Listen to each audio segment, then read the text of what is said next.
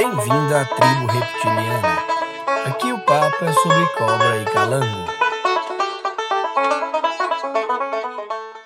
Fala galera, bom dia, beleza? Estamos aqui em mais um episódio da Tribo Reptiliana. Eu, Jorge Miller, o mestre, acompanhado das duas figuras de sempre, o Renato Iabico e Nicolas Fontana. Bom dia, Renatinho. Boa alvorada, senhoras e senhores, cobreiros e cobreiras, bem-vindos a mais um episódio da TR. É um prazer estar com vocês aqui essa manhã. E com a gente também, Nicolas. Fala aí, galera. Bom dia. Bom dia, objeto de soltura. Como é que tá? Como é que vão as coisas aí? Essa era a sua apresentação nova? É. Bom dia, galera.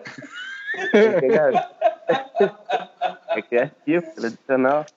Nossa, É. é, eu fui cometido na minha, porque eu falei, nossa, vai vir coisa boa aí. Mas, É. Pois é, o nosso objeto de soltura nos surpreendendo cada dia mais. E como o Renato diz, né, cada dia mais próximo do da alcançar a liberdade da vida selvagem.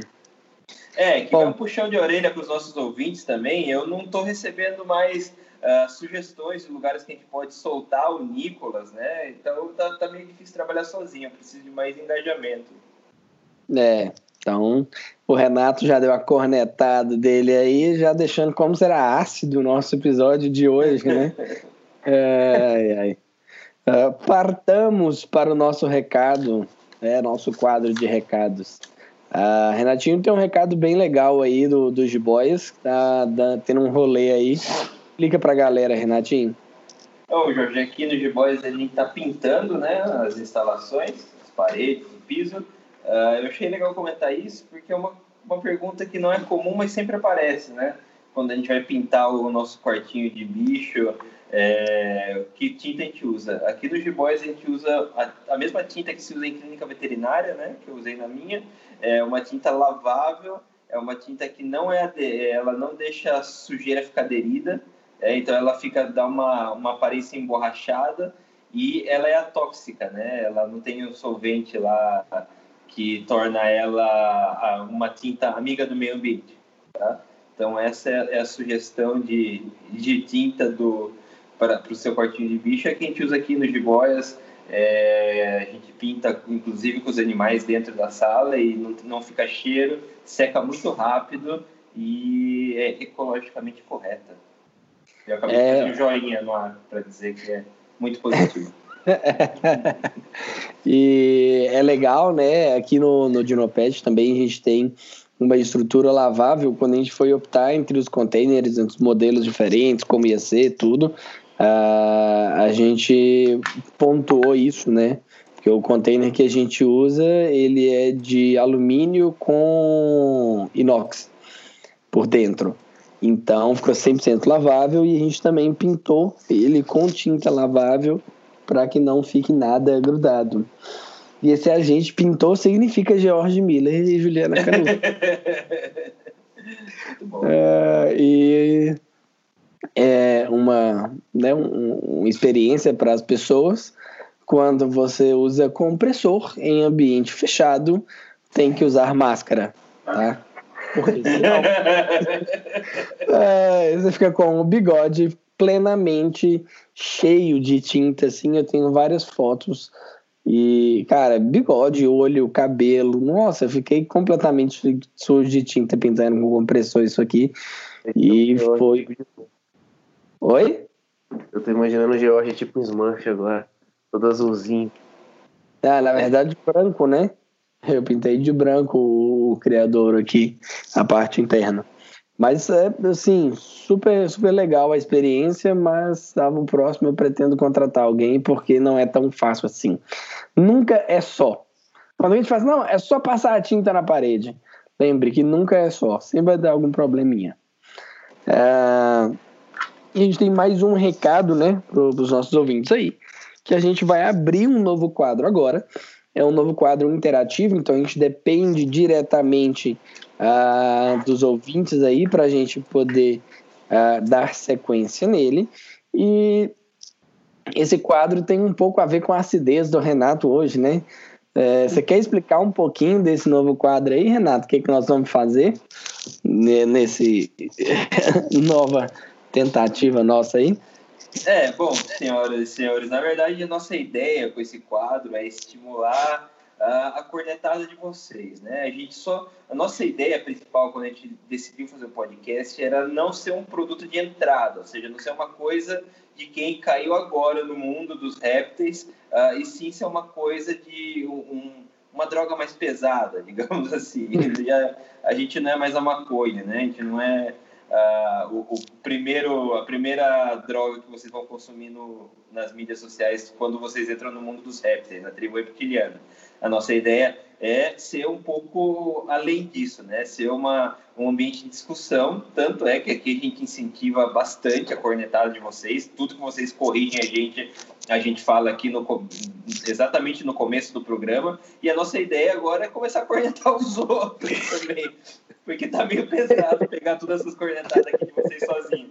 Então a gente vai pegar vários alguns vídeos, né? A gente começou, tem uma sugestão aqui do Fatos Desconhecidos, é, que é um canal grande do YouTube, e um, o último vídeo deles tem umas três semanas, e eles falam justamente sobre serpentes, né? É, e eu assisti o vídeo, tem vários erros, e eu queria que vocês pontuassem os erros para a gente, e a gente vai pontuando também. No próximo episódio a gente discute. Né? Conto com a colaboração de vocês, o link vai estar tá aí na descrição do, do áudio do podcast, e vamos descontar o, a, a vontade de cornetar uh, neles também, não só na gente, né? Não, mas não deixem de conectar a gente, isso é muito legal. A nossa proposta é justamente essa, né? É trazer aqui ideias mais avançadas e discutir, né? E saber o que vocês têm também para pensando e o que vocês têm de, de vocabulário reptiliano.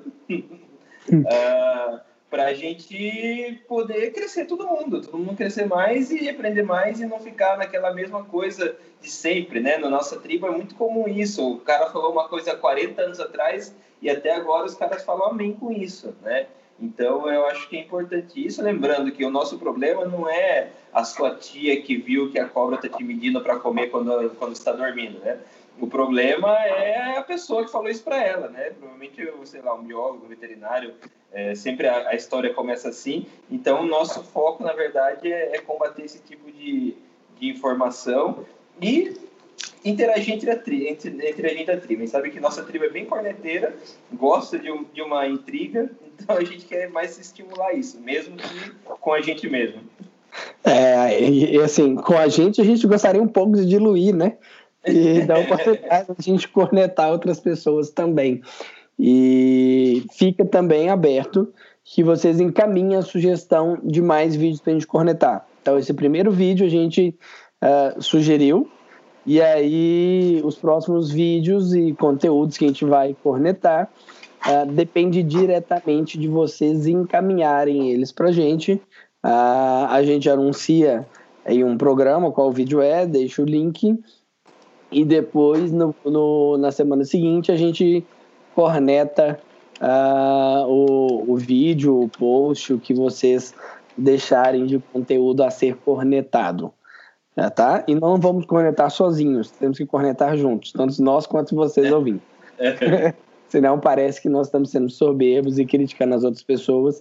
Uh, e o que na verdade não é a ideia é a gente ter esse canal de comunicação bem descontraído aí com conteúdo de qualidade. Tranquilo? Agora, falando em cornetada, vamos para as cornetadas. É, tribo, né? e aí? Hoje é o dia, Renato. Hoje é o dia. Hoje é o dia. Renato, vai me cornetando aí que eu vou abrir um, um dado aqui para corrigir uma fala minha da, do episódio passado, ou retrasado, eu não sei a ordem que tá. ele saiu aí. Tá, ó, bom, primeiro, a, a Camila pediu pra gente o vídeo daquela piton que a gente comentou, uh, se não me engano foi no episódio O que não fazer com animais, que a uma reticulatus dá um... Pelas informações que eu encontrei, não matou o cara, mas no vídeo realmente parece que ela matou o cara. Levou a nocaute. É, no circo a gente falou que foi na Ucrânia, mas daí quando eu fui buscar o vídeo para mostrar para Camila, uh, eu vi que foi na Bielorrússia e foi na Bielorrússia por causa da música que estava tocando fundo, segundo a fonte do, do, do vídeo? Tá? E a gente já falou de, sobre os répteis da Bielorrússia, são sete espécies, no episódio que a gente comentou sobre uh, as políticas de prevenção do coronavírus da Bielorrússia, né? que era a vodka e sauna. Exatamente. E aí o Matheus né, mandou uma mensagem para a gente lá no Instagram e ele deu uma cornetada em mim e falou que as postagens do Instagram deveriam é, acompanhar as postagens do podcast, porque eu só lá no Instagram eu solto as coisas no dia que a gente grava, não no dia que o episódio vai ao ar. Mas isso, Matheus, é de propósito, tá? Desculpa se pareceu que se, se não está agradando, mas é uma estratégia que eu uh, adotei meio que para fazer um teaser, né? Um trailer, uma, uma dar uma vontadezinha em vocês escutarem o próximo episódio, tá? Que isso? Nossa, o que, que é isso, velho? É... Sabe aquela hora que, que, os meninos falam assim, quem foi mais homem, encosta aqui, na mão? é, é outra cornetada agora do Fábio. o Ixi, Fábio essa é pra mim. É, o Fábio lá de São Paulo, ele, ele falou pra gente é que realmente ele acha um saco quem fica corrigindo tartaruga, jabuti e cágado. Uh, e ele falou que se o Jorge é tão bonzão assim, por que, que ele falou tartaruga mordedora e não cágado mordedor depois? Chupa ela. é. Vem o meu momento de, de tréplica agora. Uh, eu falei tartaruga porque é o nome popular do animal, tartaruga mordedora. É. E, e, a ideia de trazer como como cágado é para as pessoas entenderem a importância que o animal vive em água e em terra. Não dá para algumas pessoas criarem botando ela numa bacia d'água só para beber água e deixando ela solta no apartamento, e nem dá para criar ela só dentro de um aquário sem uma plataforma de terra. Essa era a proposta. E desculpe se não agradou aí, a todos aí. É nome popular, né, Nicolas?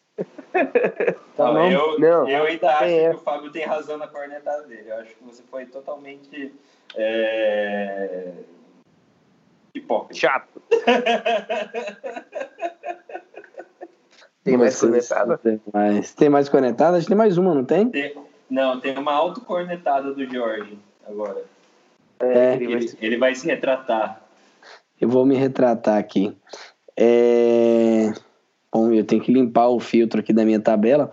E um dos episódios aí para trás eu falei que não tinha saído de boia legalmente do Brasil tal, e que a maioria era tudo por tráfico, e eu estou me retratando, porque entre 1985 e 2003 existe o relato de sendo exportados aqui do nosso país, uh, oito, oito episódios contando 11 animais, tá?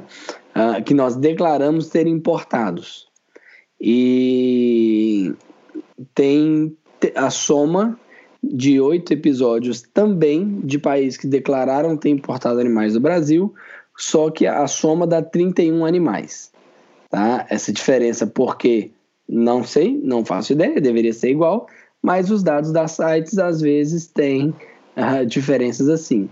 Sites, como a gente já citou em alguns episódios aí para trás, que é a Convenção Internacional sobre é, Comércio né, de Fauna e Flora.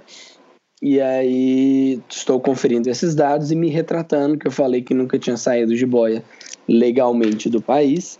E não, não é assim. Uh, existe realmente esses eventos de exportação, tá? E estão declarados aqui com esse volume de animais. Então, algo entre 38 e 31 animais foram uh, exportados legalmente do nosso país. Grande, grande, grande, grande parte até 1997, tá? Pós 97, que é pós nosso marco regulatório, a gente tem em 2003 uh, um evento de exportação do Brasil para a República Tcheca, com seis animais. finalizado aí. Lembrando que a República Tcheca é a quarentena internacional da Europa, então muitos animais que vão para a República Tcheca, na verdade, não ficam na República Tcheca, né? eles vão ser distribuídos na Europa. E aí, deixa eu só filtrar aqui, enquanto isso eu vou enrolando vocês, que eu quero ver os nossos eventos de importação, tá? De jiboia. Vamos ver aqui, um segundo. Estou Jorge, enquanto você procura aí, eu acabei de ver aqui, tem uma cornetada que eu não coloquei no, no roteiro, mas acabei de ver aqui no Instagram. A Camila Faria, que não é a Camila do Nicolas, porém também está igualmente engajada com a soltura do Nicolas, né? Ela é uma voz bem ativa nessa, nessa nossa força, né? É, pro Nicolas Livre. É, Nicolas Livre, cara, olha que legal, NL. Ah. Gostei disso. Tem, tem potencial. Enfim, ela falou aqui no episódio de jabutis, de falar das dietas do jabutis, a gente falou, passou uma dieta vegetariana, que era 40% vegetais, 40% verduras, mas aí a gente falou que eles eram onívoros e precisavam de bastante proteína. Não fez sentido, eu sei. O que eu o que eu estava pensando na hora que eu falei isso era que a parte da herbívora da dieta onívora do jabuti deveria ter essa composição, né? 40% verduras, 40% legumes e depois o, resto com alfafa e, e, e, suplementação. Mas isso teria que ser metade da dieta de um filhote e mais ou menos 70, 80% da dieta de um adulto, né? E o resto seria de proteína animal, né? Carne moída, ovo, né? O que vocês tiverem mais acesso de qualidade. Picado, frango, é, tudo isso. Destroçado, tá. cachorro atropelado, mentira. então, deixa eu já filtrei a tabela aqui. Temos para o Brasil seis eventos de importação entre 89 e 2015. E, na verdade, aqui vão dar cinco, porque uma, uma linha aqui é repetida, que é o evento de 2015. É, a gente tem é, o Brasil importando da Alemanha uma jiboia, o Brasil importando ocidentais em 1990 da Argentina e da China, dois animais em cada evento. Em 91 importando do país com a sigla SU, que eu não faço ideia qual seja, uh, dois animais.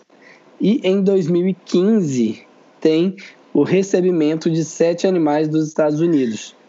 Uh, esses sete animais aqui, uh, a gente vai comentar um pouquinho sobre a origem deles, na, mas não sei se nesse episódio ou no próximo, né? Esses sete animais aqui foram os animais repatriados no caso da princesa Diamante.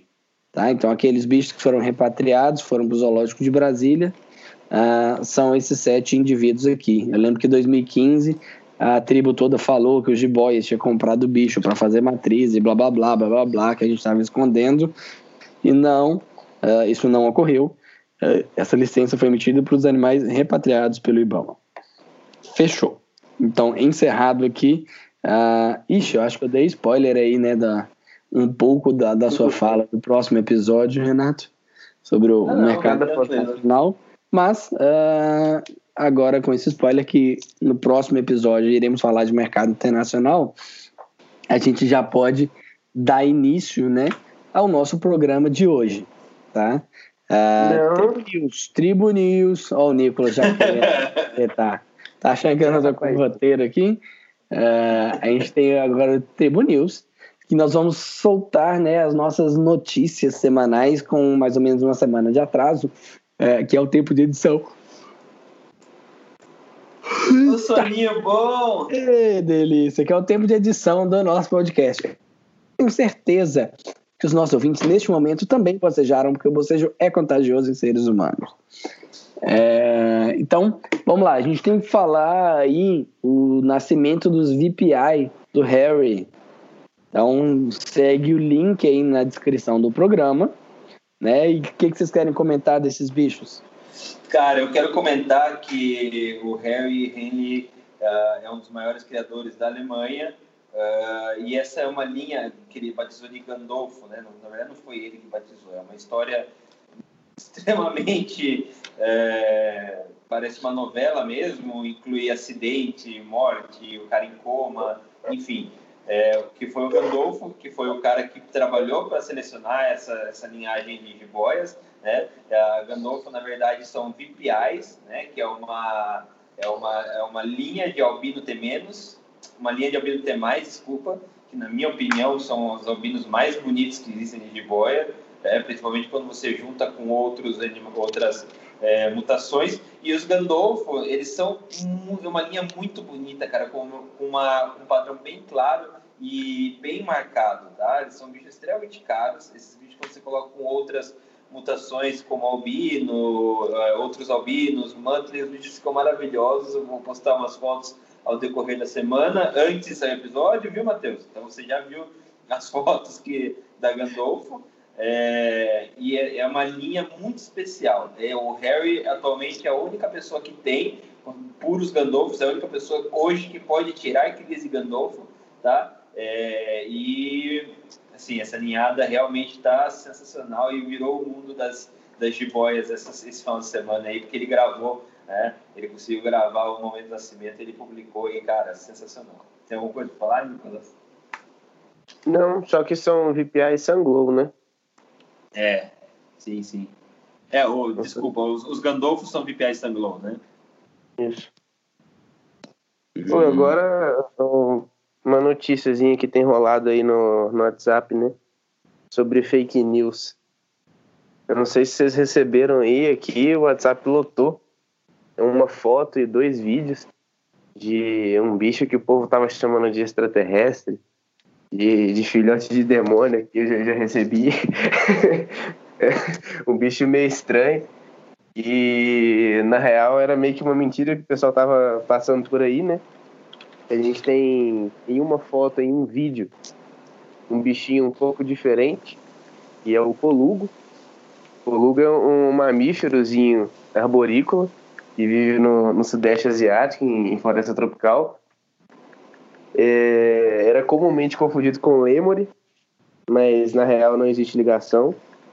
E é um bicho que ficou muito famoso pela capacidade de planar.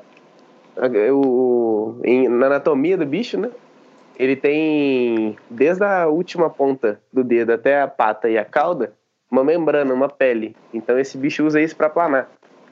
E o pessoal tava jogando isso aí nos grupos, falando que era filhote de um monte de coisa. Mas na verdade não era. É, Bom, era o adulto é, de Colugo, né?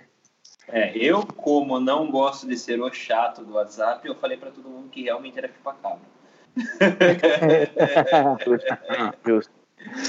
e, cara, o Colugo, velho, eu já vi em zoológico, mas eu lembro quando eu tava na faculdade, eu achei uma foto na internet desse bicho realmente. O bicho é muito diferente, cara. É meio diferentão. É, não é muito pequeno, né, velho? Um bicho de, sei lá, 40, 50 centímetros. É grande, cara, pra, pra é, mamífero. Então, é, eles não são, eles são mamíferos placentários, né? Parece que ele é meio. Eu vi um, um biólogo falando, biólogo veterinário, não sei, falando que ele era um, marsupial aí explicando, é, e não é. Uh, e eles também, a gente já comentou bastante sobre o, a área de distribuição deles, são das Filipinas, né? como a gente comentou no episódio que a gente falou sobre as Filipinas, as Filipinas estão no, é, geograficamente num lugar uh, bem diferente, né? No Círculo de Fogo, lá marcado por vulcões e depressões geográficas, uh, e isso deixa a fauna das Filipinas, que é composta de várias ilhas. Gente até comentou que se quiser conhecer as Filipinas e passar um dia em cada ilha, você vai ficar mais de 20 anos conhecendo as Filipinas e a fauna é bem diferente mesmo e por isso que a gente consegue é, encontrar esses bichos diferentões lá. Legal. Vamos aí para uma notícia nacional agora, né? Que a gente tem que a taxa de isolamento social no estado de São Paulo subiu para 54%. Uh, ah, o ideal é que se chegue a 70%. Uh, ah, e o governo tem tentado lançar uh, é, estratégia do pessoal ficar em casa e junto com isso uh, nós da tribo reptiliana estamos lançando mais programas, né? Duas vezes por semana uh, a gente está lançando o programa aí para tentar fazer vocês ficarem em casa. Tá? Tanto o pessoal de São Paulo quanto o resto das pessoas uh, do mundo afora que nos ouvem. E aí, quando a gente fala do mundo afora, eu quero pontuar que temos 15 ouvintes uh, que usam Spotify no Peru. Uh, provavelmente 15 amigos do Renato. E tem ouvintes na Suíça também, a minha mãe, e ouviu uns dois, três programas, né? Então temos ouvintes ao redor do mundo e estamos colaborando neste momento para que eles fiquem em casa. Saludos a nossos amigos em Peru. E, e é. onde que era que tinha mais? Tinha um país muito estranho, não tinha? Cara, acho que na Suécia, alguma coisa assim. É, mas muita loucura. Vamos para a notícia do dia que vai movimentar o nosso quadro de répteis ao redor do mundo. E aí, quando a gente concluir essa notícia, eu, eu falo para a galera o, os países que estão nos ouvindo. Uh, a gente vai falar um pouquinho aqui hoje uh, de uma notícia que meio dolorida. essa notícia, não para nós, mas para o, quem sofreu esse episódio. E vamos lá. Vespas ajudam a polícia a prender fugitivo na Alemanha. Um fugitivo da polícia foi preso na Alemanha graças ao enxame de vespas. A polícia de Oldenburg uh, disse que o incidente ocorreu quando os policiais tentavam prender um homem de 32 anos, condenado a 11 meses de custódia. O suspeito fugiu da polícia pulando de uma varanda, mas acabou caindo em um vespeiro. Os insetos o atacaram, obrigando o homem a correr para a rua. Uh, os policiais também foram atacados e o suspeito acabou pulando em uma piscina inflável para escapar das vespas, onde acabou sendo preso. E exatamente essa é toda a reportagem uh, que eu tenho para falar para vocês. E, como sempre, a nossa reportagem serve apenas de pano de fundo para a fala do nosso querido Renato Yabico, que vai nos contar um pouco sobre os répteis da Alemanha. Bom, lembrando que as vespas foram muito mais úteis que o cão policial nesse, né, nessa ocasião, nesse episódio. É, bom, a Alemanha, cara, ela é, tem uma fauna exuberante de répteis e anfíbios, uh, realmente bem rica, composta de 20 espécies. cara, falar de Europa, espécies de anfíbios da Europa é muito bom, né? Uh, são 20 espécies, sendo elas é, 16 espécies de anfíbios e 4 espécies de répteis. A gente tem uma fauna mais rica de anfíbios. Uh, a gente tem 6 espécies de salamandras, uma espécie de perereca, 6 espécies de rãs, 3 espécies de sapos. E das 4 espécies de répteis, a gente tem duas espécies de lagartos, uma espécie introduzida, e duas espécies de serpentes. Uh, um especial aqui sobre os répteis da, da Alemanha é que eh, em Stuttgart, em 2017, quando eles estavam construindo uma, um, uma linha de trem ali, é, eles encontraram duas populações de duas espécies de lagartos, né? o lagarto de jardim e o lagarto de parede. e, isso travou a, a, a obra da, de, dessa, desse trilho de trem é, e os habitantes fizeram protestos e não deixaram a obra continuar enquanto não, não fosse é dada uma solução para aqueles animais. É, então, a solução mais ecologicamente correta, depois que as universidades da região entraram em acordo com as, a própria prefeitura de Stuttgart, que estava construindo a, essa ferrovia, é, era a relocação para uma área que ia estar 6 milhas dali, é, e essa relocação custou mais ou menos 15 milhões de euros aproximadamente 4 mil euros por animal, por indivíduo. E, esse, é, e, e, e, eles tiveram que esperar para fazer isso a época de reprodução. Então, eles só fizeram a relocação dos animais que estavam naquela, naquela, naquele trilho para depois que eles botassem seus ovos, depois que aquela população pudesse ser restabelecida naquele lugar, que eu achei muito interessante. Uh, igualzinho no Brasil, né? A gente tem a mesma preocupação com as espécies nossas quando temos construções e empreendimentos uh, que eles matam, né? Enfim. E outra, outro highlight aqui da, dos répteis da Alemanha é que na Black Forest, né, que é muito famosa ali no, no centro da Alemanha, é, que eu conheço, aliás, a diretora de operações da Black Forest, e eu, cara, eu me odeio por não ter ido para lá, mas era muito fora de, de rumo para mim nesse final de ano. É, mas, cara, lá deve ser um lugar incrível e eles têm lá uma população muito especial das víboras europeias, né, a Viperaberus, é, que é toda preta. Então, é uma, eles chamam de Black Hell Adder, né, que é a víbora preta do inferno, e ela vive na Black Forest. Então, eu achei bem bacana isso e, e bem interessante, tá? É uma, varia... é uma localidade da Viperaberus e ela é toda preta. Eu vou postar uma foto delas para vocês aí. E eu acho que o mais interessante quando a gente fala de répteis da Alemanha não, não é em si os animais. Ah, desculpa, Jorge. Das 20 espécies, todas estão uh, sob proteção do governo, mesmo nenhuma delas sendo ameaçada, criticamente ameaçada de extinção, é, todas são protegidas pelo governo, tá? É, inclusive, eu, eu, vi alguns projetos de conservação de, de, uma espécie de sapo lá e algumas espécies de salamandras, cara, muito bem feito. Eles pegam os sapos no inverno, é, levam para o zoológico para garantir que eles vão cruzar e depois voltam na natureza e assim eles estão fazendo o número subir, né? É, de, de, sapos em vida livre e evitam que quando está tendo alguma construção ou alguma invasão humana no inverno, que os bichos estariam hibernando, hibernando não, brumando, e eles não poderiam fugir, não podem fazer nada e acabam morrendo, eles evitam isso quando eles trazem esses bichos para dentro, tá?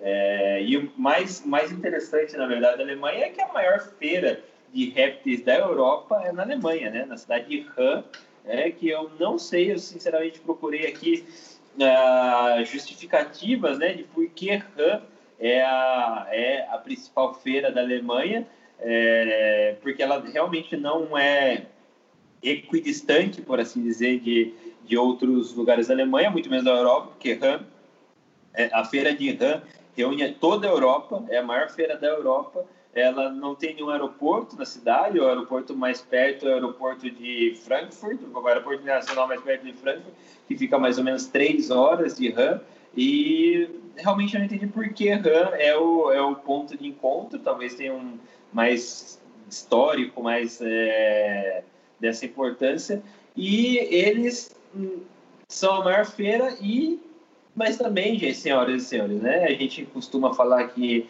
no Brasil as coisas não funcionam, mas em 2019 eles tiveram uma grande apreensão na feira de RAM, uh, não pelo foi o que eles chamam de venda de estacionamento, né? Que é o que você uh, na RAM mesmo, na feira, para você entrar no galpão tem que estar tá tudo com nota fiscal, tudo direitinho. Você vai comprar um bicho lá, você tem que dar um endereço uh, de um lugar que você possa ter os animais eles vendem animais venenosos, que tem uma salinha separada para répteis venenosos, e é tudo certo. Só que tem a feira do estacionamento, que rola à parte, e é onde são os animais que são traficados da Ásia, é, África, e, e, quando eu falo traficados, é traficados mesmo, tá? É, são animais sem, sem certificado de origem, o que é proibido na Alemanha também. A Alemanha tem leis muito restritas em relação ao bem-estar animal, tá? Então, na Alemanha não é barato ter répteis, porque você tem que ter toda a estrutura muito bem feita. Uma cobra, se o cara for, se o fiscal for na sua casa e a cobra não pudesse esticar no terrário,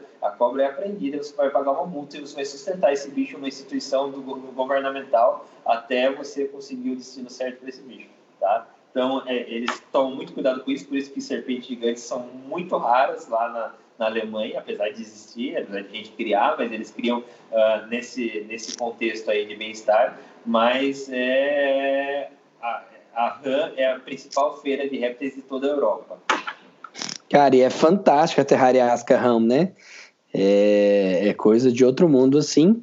E pós essa apreensão não se pode mais tirar foto lá dentro, né, Renatinho? Tem esse é. detalhe. Então, você só pode tirar foto com a placa e não dar spoiler, o que gera né, um, uma publicidade maior para o evento, né, pela é teoricamente escondido, as pessoas não sabem o que tem lá dentro, então para visitar, para conhecer a feira você tem que ir. Então isso além de toda a questão de segurança deles, é uma questão uh, de marketing também, né? Faz com que a feira seja tenha mais tendência de visita por isso, que não tem como você fazer visitas virtuais igual Daytona, que você consegue ver vídeos e você não precisa nem ir para Daytona, que você consegue ver todos os stands no YouTube e já em RAM uh, não dá para fazer isso. É, e RAM, só, só para falar dessa apreensão que teve, uh, os animais apreendidos foram para a Universidade de Bonn uh, e lá eles fizeram sequenciamento genético junto com o zoológico de Colônia de todos os animais aprendizes, eles descobriram uma nova espécie de chinosauros, que eles achavam que os dinossauros crocodilos, que é o lagarto chinês, só existia na China. Eles descobriram uma linhagem que vinha do Vietnã, é, diferente, diferenciada geneticamente, e algumas espécies de varanos, né? Então, é, da prensa, coisas boas foram descobertas a partir dessa apreensão aqui em 2019. É, e mais uma vez reforçando que a gente tem que fiscalizar e fiscalizar de forma eficiente, né? E aprender e, e se está dentro da lei, continua como todo mundo que estava lá dentro da feira. Se está fora da lei, uh, tem que ser fiscalizado, tem que ser preso, tem que acabar com esse comércio ilegal. Pelo menos essa é a minha visão. É, e aí, falando né, dos países que nos ouvem, temos disparadamente em primeiro lugar Brasil, como esperado. Uh, em segundo lugar é o, o, mais inesperado, que é a Noruega, tá? temos 16 é streams na Noruega. Oi? Não é o Peru? Não, em terceiro lugar é o Peru. Caramba, velho. Em terceiro lugar o Peru. Depois, desconhecido, unknown. Switzerland, provavelmente meu, minha mãe, e Estados Unidos também vem em sexto lugar com um stream. Alguém estava procurando algum podcast lá e clicou sem querer e acabou tentando nos ouvir aí. É, é. Bom, uh, perfil de países que nos ouvem dado. Uh, Fernando enlouquece neste momento com conteúdo nada a ver na introdução. Abração, Fernando. Muito obrigado pela ajuda que você tem nos dado aí com a sua opinião profissional sobre o nosso podcast. E vamos entrar aí no tema uh, de hoje, que além de uma paixão que une uh, nós três, talvez seja uma paixão que una grande parte da nossa tribo e aí, Brasil muito influenciado pela disponibilidade da diversidade de animais, mas a gente vê todos os locais do mundo que tem cobras como animal de estimação também criam esse bicho, que é a jiboia. É... Renatinho, você consegue falar para a gente por que, que esses animais se popularizaram tanto? Por que, que né, a gente tem esse boom aí no mundo mesmo. Você vê galera que cria cobra ao redor do mundo. A jiboia, além de ser um bicho bem criado, é um objeto de desejo e com todas as suas variações.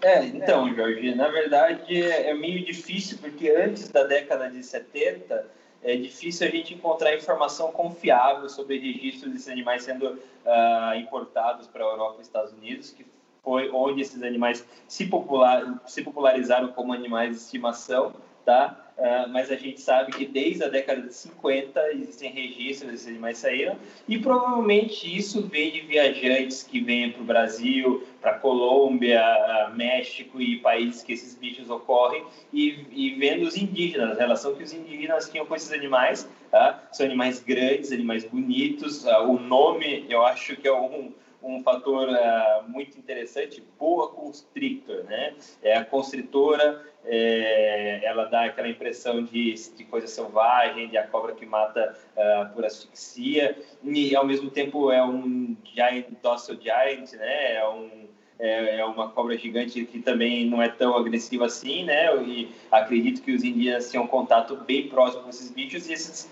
essas pessoas ficaram impressionadas e levaram esses bichos para fora, né? É, e antes dessas cobras serem é, criadas, reproduzidas em ambiente controlado, igual atualmente, é, e toda essa seleção de cores, comportamentos, é, eles eram praticamente todas importadas, né? Não, não existia essa, esse costume ou essa ideologia de você tentar reproduzir esses animais, tá? Então, tem um dado aqui que de 1977 a 1983, 113 mil jiboias entraram nos Estados Unidos, tá? Jiboia pra caramba, se você pensar nessa época, que devia ter um décimo dos cobreiros que existem hoje, mas já era é, um bicho bem popular entre, entre as pessoas, né?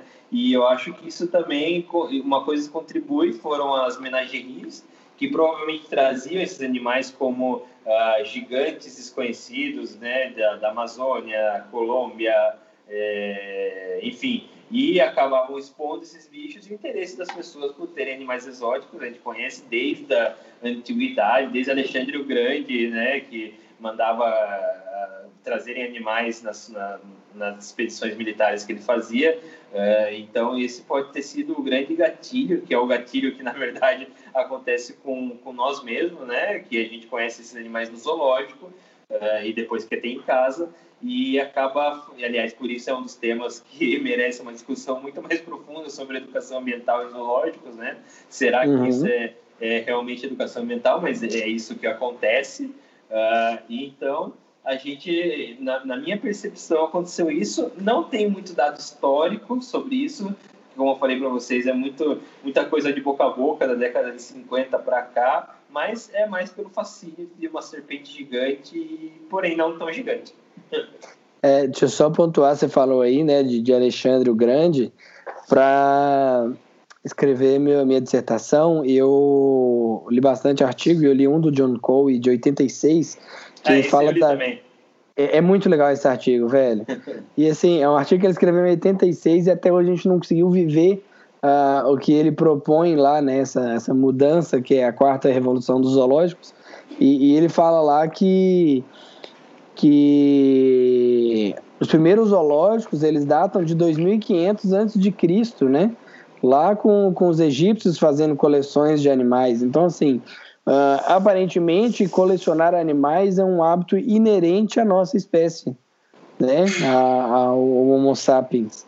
Então, e além desse é, contexto histórico, tem um contexto social de coleções, de raridades, e de expor essas raridades como um poder. Um poder, exatamente, está muito relacionado a isso, né? Então, a gente ainda tem uh, enraigado na gente essa cultura, né, de, de expor os animais como poder, e isso é um fator bem importante quando você pensa em mercado de animais, tanto para estimação quanto para produção, né? Uh, isso movimenta uh, as seleções e, e, as coisas que a gente vai acabar comentando uh, um pouco mais para frente aí nesse ou em outros episódios. Mais alguma coisinha aí de, de, da popularização? Tem mais algum tópico que você queira comentar? Na verdade, não. Vou Bom. passar a bola para o Nicolas. Então, senhoras e senhores, agora entramos uh, né, quem são as jiboias, né? Então a gente já entendeu um pouquinho uh, esse processo de história natural desses animais e agora teremos a fala do nosso querido Nicolas Fontana. Nicolas, conta um pouquinho para a gente aí da história natural desses animais, por favor. Então, pessoal, só para dar uma contextualizada, para quem não gosta muito desses aspectos, acho importante demais a gente falar. É, jiboias, popularmente, são indivíduos que a biologia classifica como da família Boídea. São bichos relativamente primitivos e aqui na América do Sul ocupam quase toda a extensão. Inclusive, uma curiosidade bem legal, que eu não sabia, estava estudando esse podcast, é que é o réptil que ocupa o maior número de domínios morfoclimáticos dentro da América do Sul. Então, ele está presente em diversos tipos de ambiente é, na, é, perdão, na América. E também existem representantes na África e Ásia. Um, alguma coisa que de vez em quando o pessoal confunde, um dado um pouco antigo, mas ainda causa uma confusãozinha. Antigamente, as pitons eram incluídas em boíde, viu, galera? Só que posteriormente esses bichos viraram uma família à parte. Não confundam. Pitonidae com boide. São famílias distintas. Sempre quando vocês virem lá um nomezinho diferente, tipo boide, e o final terminar com A e E, a gente está falando de família. Beleza? Bom, é... então já levando um pouco para o lado dos domínios morfoclimáticos, vulgo biomas, é... são bichos que historicamente habitam diversas localidades. É, eu falo diversas de todos os tipos. A gente tem bichos habitando desde de ambientes extremamente secos, o que lá fora o pessoal chama de savana, né, que seria o nosso cerrado aqui, como a, as BCAs, até bichos que ocupam áreas extremamente altas, umidade muito alta e clima frio, como no México. É exemplo disso. A gente tem a, BCO, a Occidentalis, é o bicho da Argentina, que o pessoal não sabe, mas é um bicho de clima árido e semiárido. É um bicho que habita floresta, é de fato, mas são florestas xerófitas. São plantas é, meio que visualzão de caatinga. Então, são bichos com uma plasticidade ambiental muito grande, os bichos têm uma capacidade de adaptação muito grande e vivem em tudo quanto é tipo de ambiente. Em 1992, fizeram uma pesquisa em Belize. Eles concluíram que 96% dos encontros com jiboia eram ou em cavidades ou no alto das árvores. E ao passo de que no continente a porcentagem desses encontros cai para quase 18%. Então, são bichos que vão utilizar diversos estratos vegetais, vão estar em diversas alturas e vão selecionar mesmo onde que eles vão ficar. É um bicho que sobrevive muito bem em ambientes antropizados, do lado de, de humanos, ao que parece, não são bichos que se importam muito com isso. E é isso. E, não, Nicolas, só para falar que também a, a jiboia de maior altitude encontrada foi encontrada nos Andes, cara, o Mortone. Foi o Mortone? é, e eu e a Larissa publicamos também, porque a Ortone, assim, é, só para entrar um pouco nessa, nessa linha, a Ortone ela seria o elo evolutivo entre Imperator e Constrictor, né, que são os dois grandes grupos, né? Uhum. Uh, e ela, por que isso? Porque ela tá ali Constrictor e, e Imperator são separadas pelos Andes ali, né? E ela tá bem ali, só que ela tá do lado oeste do, dos Andes, né? Do lado para a costa, né? E, e eu e a Larissa, tipo, o que a gente publicou foi uma cobra que chegou lá no zoológico de Huachipa, que ela foi encontrada em San Martín, do lado do outro lado dos Andes. Né? Apesar de ter sido encontrada outras, outras ortones do outro lado dos Andes, foi a primeira vez em São Martim, uh, e já foi encontradas ortones, inclusive, nos Andes. Né? E é uma coisa que deixa essa subespécie mais interessante ainda, né? Sim, sim. Cara, é. legal demais. São bichos que estão presentes em todo tipo de altitude, cara. Já tem jiboia desde o nível do mar até aí, por exemplo, os Andes. Você lembra mais ou menos qual era a altura disso? Não, eu achei registro não. próximo de, de 1.500 metros. Não lembro porque isso aí, é, na verdade, é pauta do outro episódio, mas é só para contextualizar essa parte aí dos Andes e daí evolu evolucionariamente falando dos bichos. Bacana. Sim, é, são, são animais que têm uma, uma importância ecológica gigantesca, né? E e essa diversidade de hábitat encontrado que o Nicolas falou aí representa a plasticidade do animal. Então, quando eu vejo um care sheet falando assim, ah, o animal tem que estar entre 26 e 28 graus, senão ele não está bem, é, depende muito da contextualização, do que, que você está olhando, né? E, e, se é, qual que é a sua ideia de trazer mais próximo da natureza. Então, recintos abertos para esses animais né, eles podem ser viáveis com, com né, todos os cuidados uh, devidos aí. Uh, então, mas uh, dar um care sheet, né, é um, um, protocolo de cuidado mínimo em uma folha e meia folha, fica complicado para esses animais, porque são animais muito plásticos, né? É, mas, por outro lado, a gente já tem aí uh, alguma, alguns conhecimentos padrões para esses animais que a gente consegue manter eles dentro de uma condição satisfatória aí de, de bem-estar, mantendo alguns padrões uh, básicos. É, e só para falar também, é, é, quando a gente fala que o bicho tem uma plasticidade, a gente está falando da espécie, tá? Da espécie boa constrictor.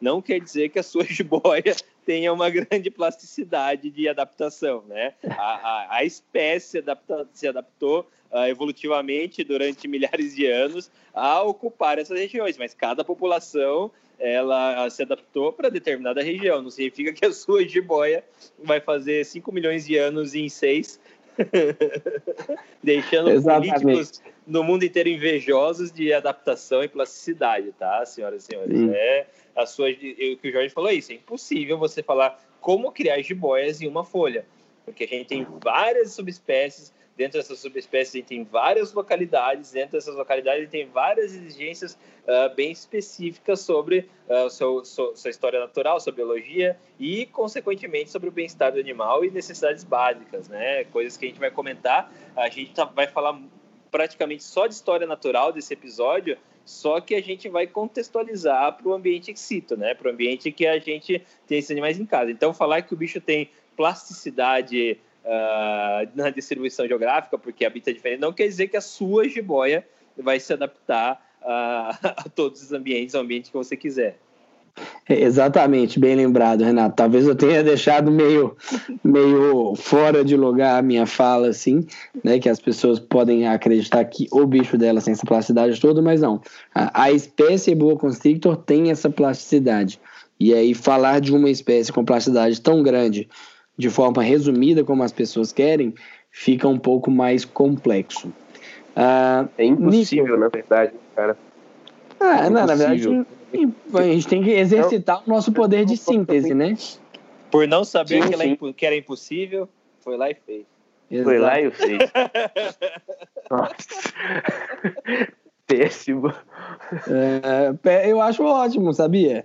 Cara, a gente tem que exercitar o nosso poder de síntese. E é exatamente isso que nós estamos fazendo uh, nesses dois episódios aí, ou três, ou quatro, ou cinco episódios sobre jiboia. A gente está contando 5 milhões de anos de evolução de um bicho. Uh, e está contando para a galera aí é, essa história evolutiva, né? E o quanto essa história evolutiva reflete no cuidado e no bem-estar dos animais que a gente tanto é apaixonado. Então, eu, eu acho que o nosso poder de síntese vai mostrar para você, Nicolas, que não é impossível, apenas é difícil. Justo. Bom, uh, o primeiro tópico você cortou, né, Nicolas? O tópico da discórdia. Uh, tinha... eu falei um pouquinho, né? Era só a contextualização da família. É... é, era o único comentário que eu podia fazer sobre essa contextualização evolutiva era da Ortone seu elo perdido entre Imperator e Constrictor. Entre as subespécies é. Imperator e Constrictor.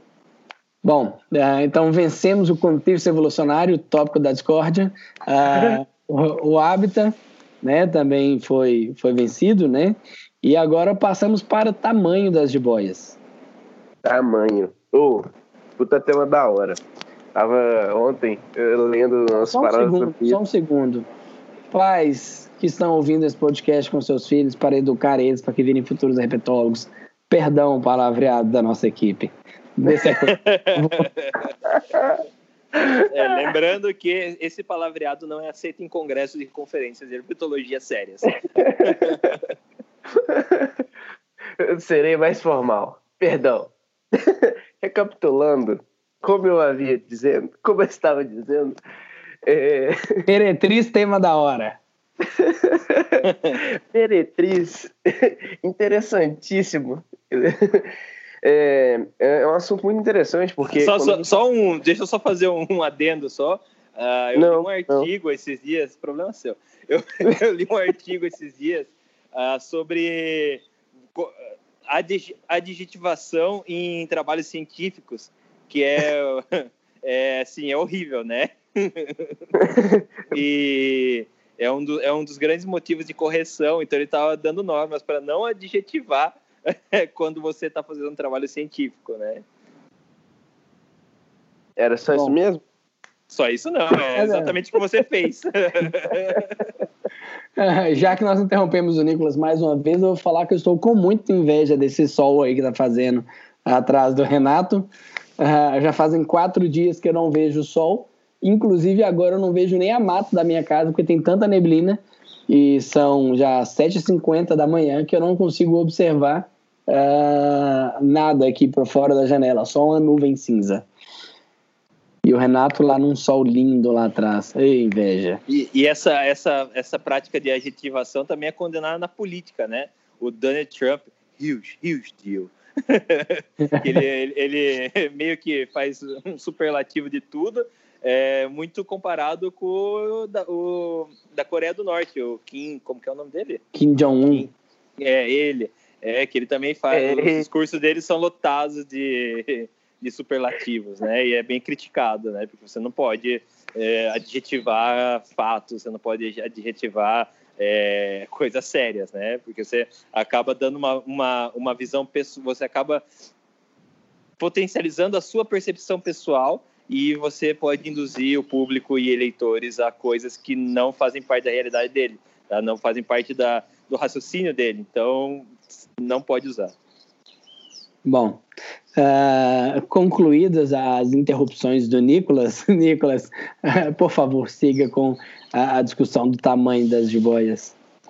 Então, é, quando a gente fala de tamanho do, dos bichos, a gente tem que pensar em aspecto natural e ecológico. É, hoje, do que a gente já sabe, o tamanho ele é diretamente ligado a questões, principalmente, de disponibilidade de alimento e de isolamento geográfico. Como eu havia falado, é, um, é uma espécie que ocupa uma grande é, extensão de terra, né? E aí diversas fitofisionomias, diversos tipos de ambientes, ambiente seco, ambiente de chaco, ambiente tropical, floresta primária, ambiente submontana, de tudo. São bichos que estão expostos a diversos nichos ecológicos, né? Estão, estão expostos, assim, uma série de fatores e uma série de ecossistemas que possuem grandes diferenças no, no quesito disponibilidade de alimento, do quesito dieta. Então, o tamanho em boa constrictor é, é, um tema muito difícil de, de bater o martelo. Existem algum, alguns recordes, né? Anteriormente, o recorde até 99 era um bicho de 4 metros e 80, de 5 metros e 16. Mas depois descobriram que na verdade não era uma jiboia, era uma bivitatus. é, Muito bom. Porque é. 5 e 16 eu já ia bater o truco aqui pois e meter é, a mão na mesa. Ia ter que comprar uma mesa de boteco para poder bater a mão nela e fazer barulho.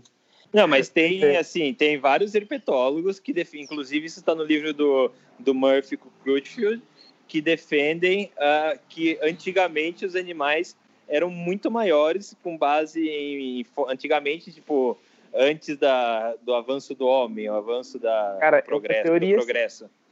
É uma teoria, é. inclusive isso é aplicado para BCO. A, a área Sim, que BCO ocupa hoje é uma área totalmente assim industrializada, né? E, e voltada para agricultura. Tem um trabalho fala que antes de 1999, velho, o maior indivíduo de, de BCO, uma fêmea, tinha 3,56 metros, e 56, cara. E um macho de 2 metros. Então, assim, pra BCO, no que a gente conhece hoje, é um bicho gigante. A BCO de 3,60 metros. 60. Então, e daí tem, gente... Mas aí tem a briga, né? Daí os caras falam que os bichos eram maiores, aí os caras falam que as técnicas eram piores de medir. E aí, É, e aí se, se a lenda Também. é melhor do que a história, se a lenda é maior que a notícia, imprima-se a lenda. é, Exatamente. Boa frase. é aplicável. Então, é, isso aí é um grande problema que a gente tem, né? De, de amostragem. Quando a gente fala de réptil, tem muito dado defeituoso. E quando- principalmente quando você fala de tamanho de jiboia, tem muita coisa que tá na percepção, que tá no Deixa eu só- ponto. Deixa eu só fazer uma pontuação, Nicolas, disso aí que você está falando. Seguinte, é, quando a gente foi fazer um trabalho nos jiboias e a gente foi acompanhar o crescimento dos animais. E aí a ideia de acompanhar o crescimento dos animais é, era tanto peso quanto tamanho. Aham. E aí a gente começou a acompanhar tamanho e algumas vezes o animal diminuía ao longo do tempo. Sim. Ele, ele, a gente fazia, o animal estava com 70, 75 centímetros, 3, 4 medidas, na outra medida dava 56 centímetros. Aham. Né? Então, é, são artefatos, erros de técnica que ocorrem, ocorrem bastante, e mesmo nós tomamos, nós tomamos todo o cuidado para que é, não para minimizar esses erros, então somente uma pessoa, somente um software, a mesma medida padrão sempre. Mesmo assim, a gente teve problemas que nós desconsideramos esses dados para fazer trabalho, porque não, a gente não tinha justificativa para o animal diminuir 20 centímetros ah, de uma semana para outra. Mas as medições, você podia usar o software que realmente dava 20 centímetros a menos. Então, assim, é bem complicado a gente tentar mensurar tamanho de bicho pelos softwares com as fotos antigas, essas coisas todas. Uh, isso é bem, bem difícil mesmo, né? Então, entender esse dado mais antigo, e aí década de 90 é até tranquilo, né? Agora, os dados, as fotos e relatos de década de 50, 40, é bem mais complexo a gente é, entender isso e, e considerar, né? Sim, sim. E talvez existam aí algumas coisas que a gente nem tenha noção, né, Jorge? É, por exemplo, quando você percebe que o bicho está totalmente relaxado. Isso a gente já fez com indivíduos lá dos jiboias mesmo. Às vezes, a gente pegou uma vez a BCCF 28, medimos, deu 2,80 metros e e pouco. Aí eu olhei pro Thiago e falei, pô, é maior, né? Eu falei, parece. Aí da outra vez que a gente foi pegar, o bicho deu 3,11 metros. E 11. Então, assim, talvez existam também mecanismos do bicho, de relaxamento muscular ou contração, e a gente não saiba avaliar bem. E talvez isso altere bastante os dados, né? Sim, concordo. É, é, é bem visível isso, né? É, você vai medir a cobra, você vai esticar ela, vai segurar a cabeça e puxar, é, ou vai fazer. Tem várias técnicas, várias coisas, né? Então, o ideal seria o relaxamento total, mas nem sempre isso é possível. Né? Sim, e aí seria viável se a gente usasse a ajuda do Renatinho, né? Dorme os bichos e, e mede, mas é, é até onde vale a pena anestesiar um bicho para poder fazer uma medição? Então isso poderia ser é, feito no... durante um procedimento, não justifica fazer isso. Né, Renatinho? É, no, no, Peru a gente fazia assim, na verdade, né? A biometria era feita com, não, não de répteis, né? De mamíferos, uh, que a gente tinha trabalhos de conservação nacionais, enfim, que a gente precisava desse tipo de informação, era só feito com animal sedado pela mesma pessoa, pela mesma fita métrica, para não ter, assim, erro, viés nenhum, né? Uhum. Tem vários, tem vários para quem trabalha com filhos, ou enfim, para quem trabalha fazendo qualquer tipo de, de medição em animais, é, tem várias técnicas, vários protocolos que você tem que seguir para você fazer quando você vai publicar alguma coisa em relação a tamanho uh, em determinada espécie que você tem que seguir para validar sua informação. É para minimizar os erros, né? É, mas aí voltando ao tamanho das jiboias, as Sim. maiores jiboias têm que tamanho, Nicolas? Cara, então, o, onde eu encontrei registro oficial, oficial mesmo, tipo comprovado. Aqui eu não falo de registro de herpetólogo, não falo de registro de criador de bicho. E se a gente for considerar isso, bobear, a gente tem de boi até de 6 metros, né? Porque cada história que a gente vê aí. É... Até então, o maior indivíduo que eu encontrei foi 4 metros e 11, tá? Não sei a origem desse bicho, não sei de, de mais informações, mas foi isso. Inclusive, o, o Tom tem, fala um pouco disso, e de vez em quando a gente vê algumas contradições em relação tanto em questão de tamanho quanto em questão de, de história natural dos bichos mesmo. Porque a gente acredita que indivíduo insular, por exemplo, que habita a ilha, sejam animais bem menores do que os bichos do continente, pela oferta de alimento mesmo. Você pega os bichos ali da, da ilha de Santa Lúcia, no México, machos adultos com um metro e eu acho que o registro máximo para fêmea é 1,69m. Bichos bem pequenininhos. É, e você tem os bichos aqui do, do continente sendo gigantes. E é uma contradição que eu achei muito legal. Agora, não sei até que ponto a gente pode considerar isso, mas um registro de 1894 na, é, em Trinidad e Tobago. Uma fêmea adulta de 3,51 metros. O bicho foi morto, mediram e encontraram ainda 41 óvulos dentro do bicho. Então, é. Dá uma contradição aí na nossa cabeça. Para quem não sabe, é. Trindade é um pedacinho de terra minúsculo. Na verdade, essa questão aí das ilhas é uma teoria, né? Existe a sim, teoria sim. que anima animais de ilha, não, não só de bois, tudo, que pela disponibilidade de alimentos, animais de ilha eles têm que se têm que ser menor. Né? Mas e aí se a gente pegar... de Galápagos. É, exatamente. Aí você... Bom, vamos para o mundo das cobras mesmo, aqui em Queimada Grande, as jararaquilhoas não são gigantes, mas também não são as menores das jararacas, né?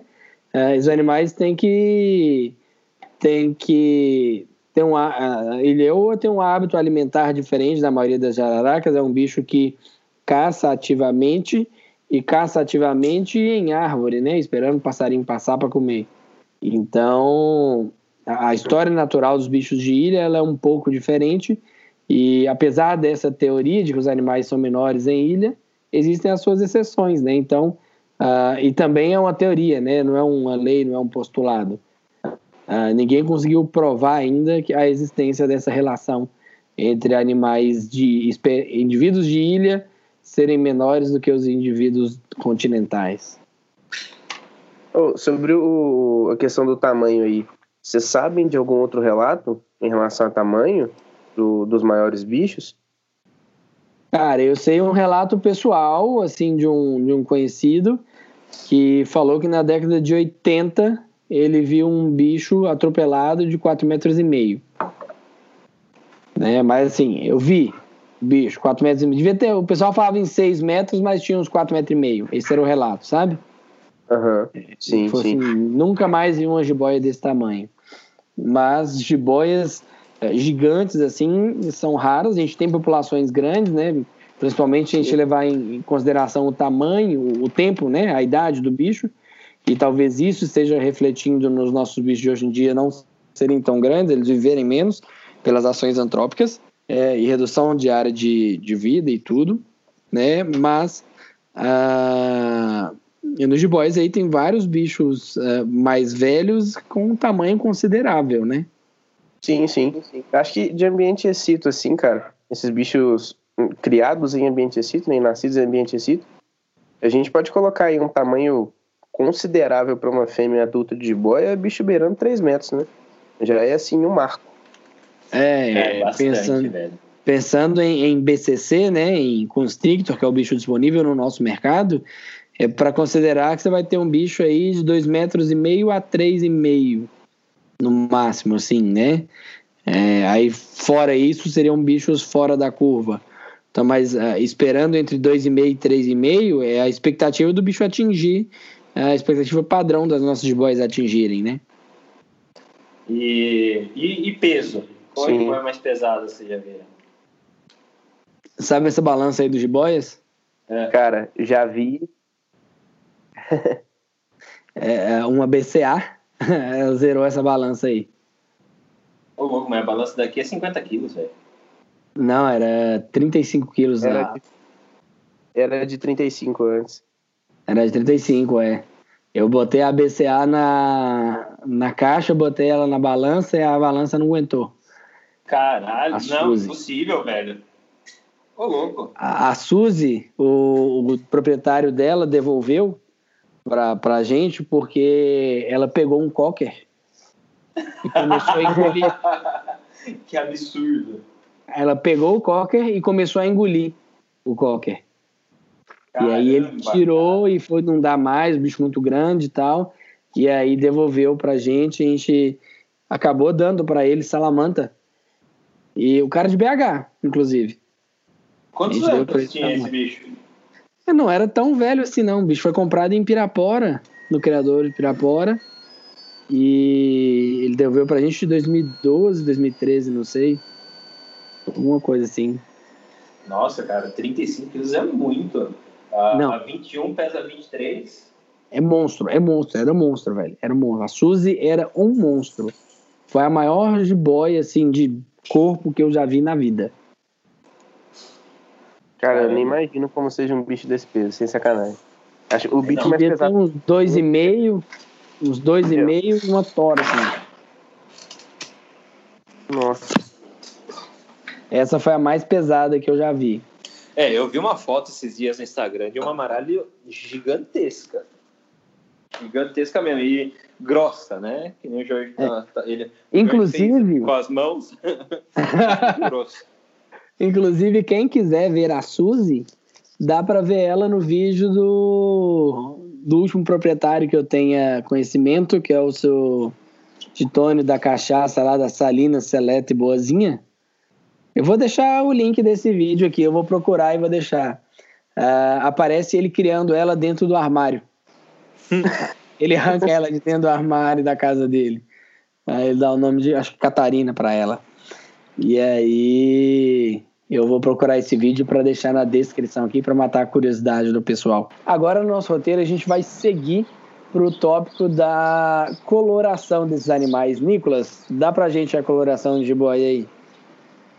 Então, é, como o podcast hoje está, está sobre história natural, eu tenho que voltar de novo à questão de fitofisionomia, as características da, da vegetação de onde o bicho vive.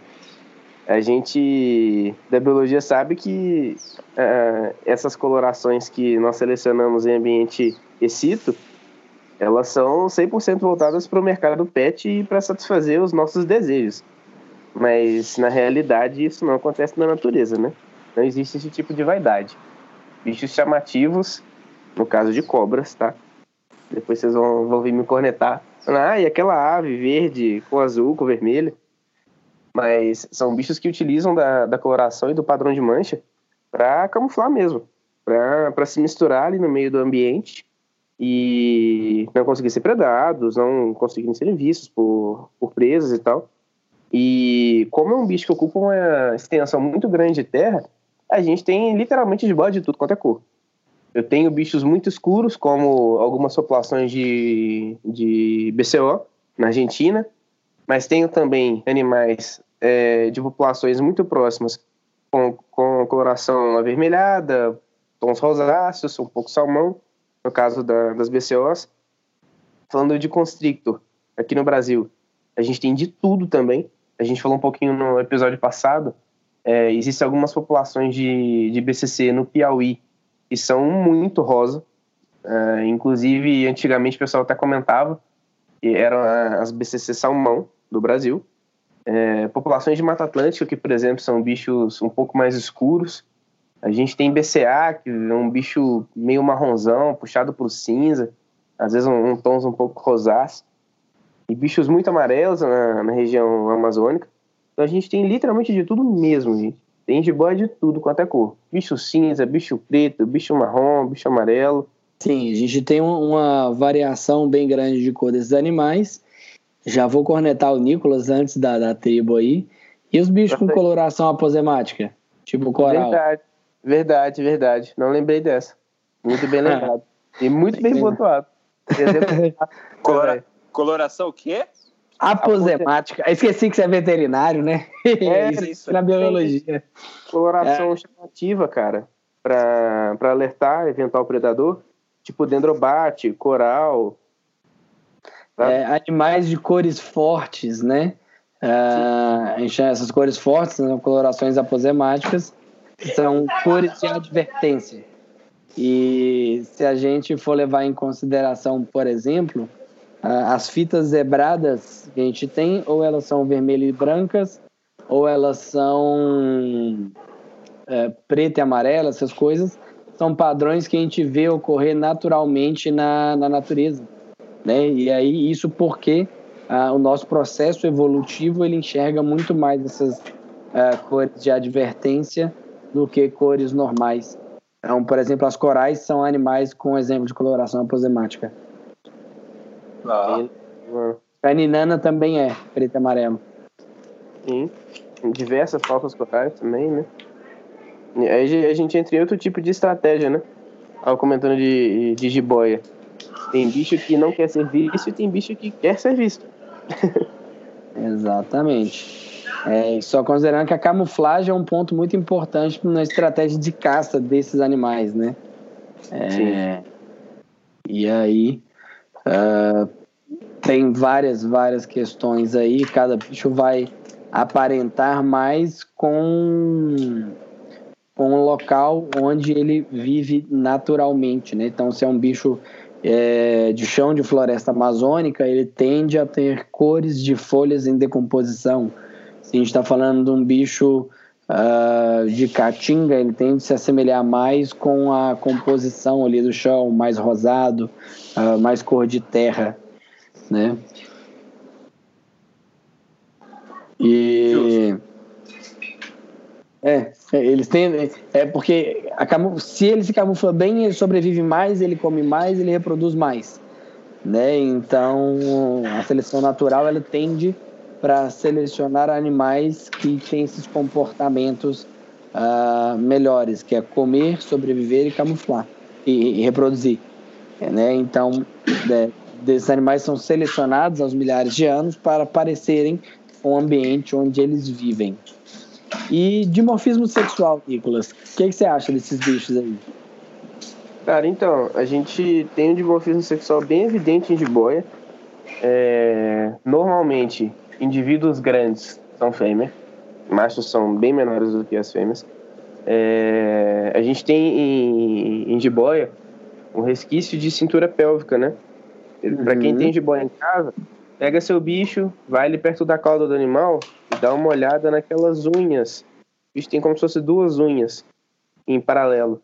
É, logo abaixo da. Logo acima, na verdade, da cloaca. É o que a gente chama de esporão.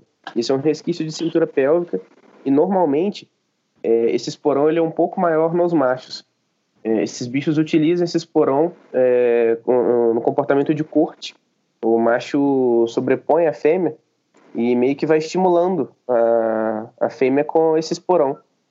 É, caso vocês não tenham visto, a gente pode deixar um link aqui, né, cara? Um comportamento reprodutivo muito legal.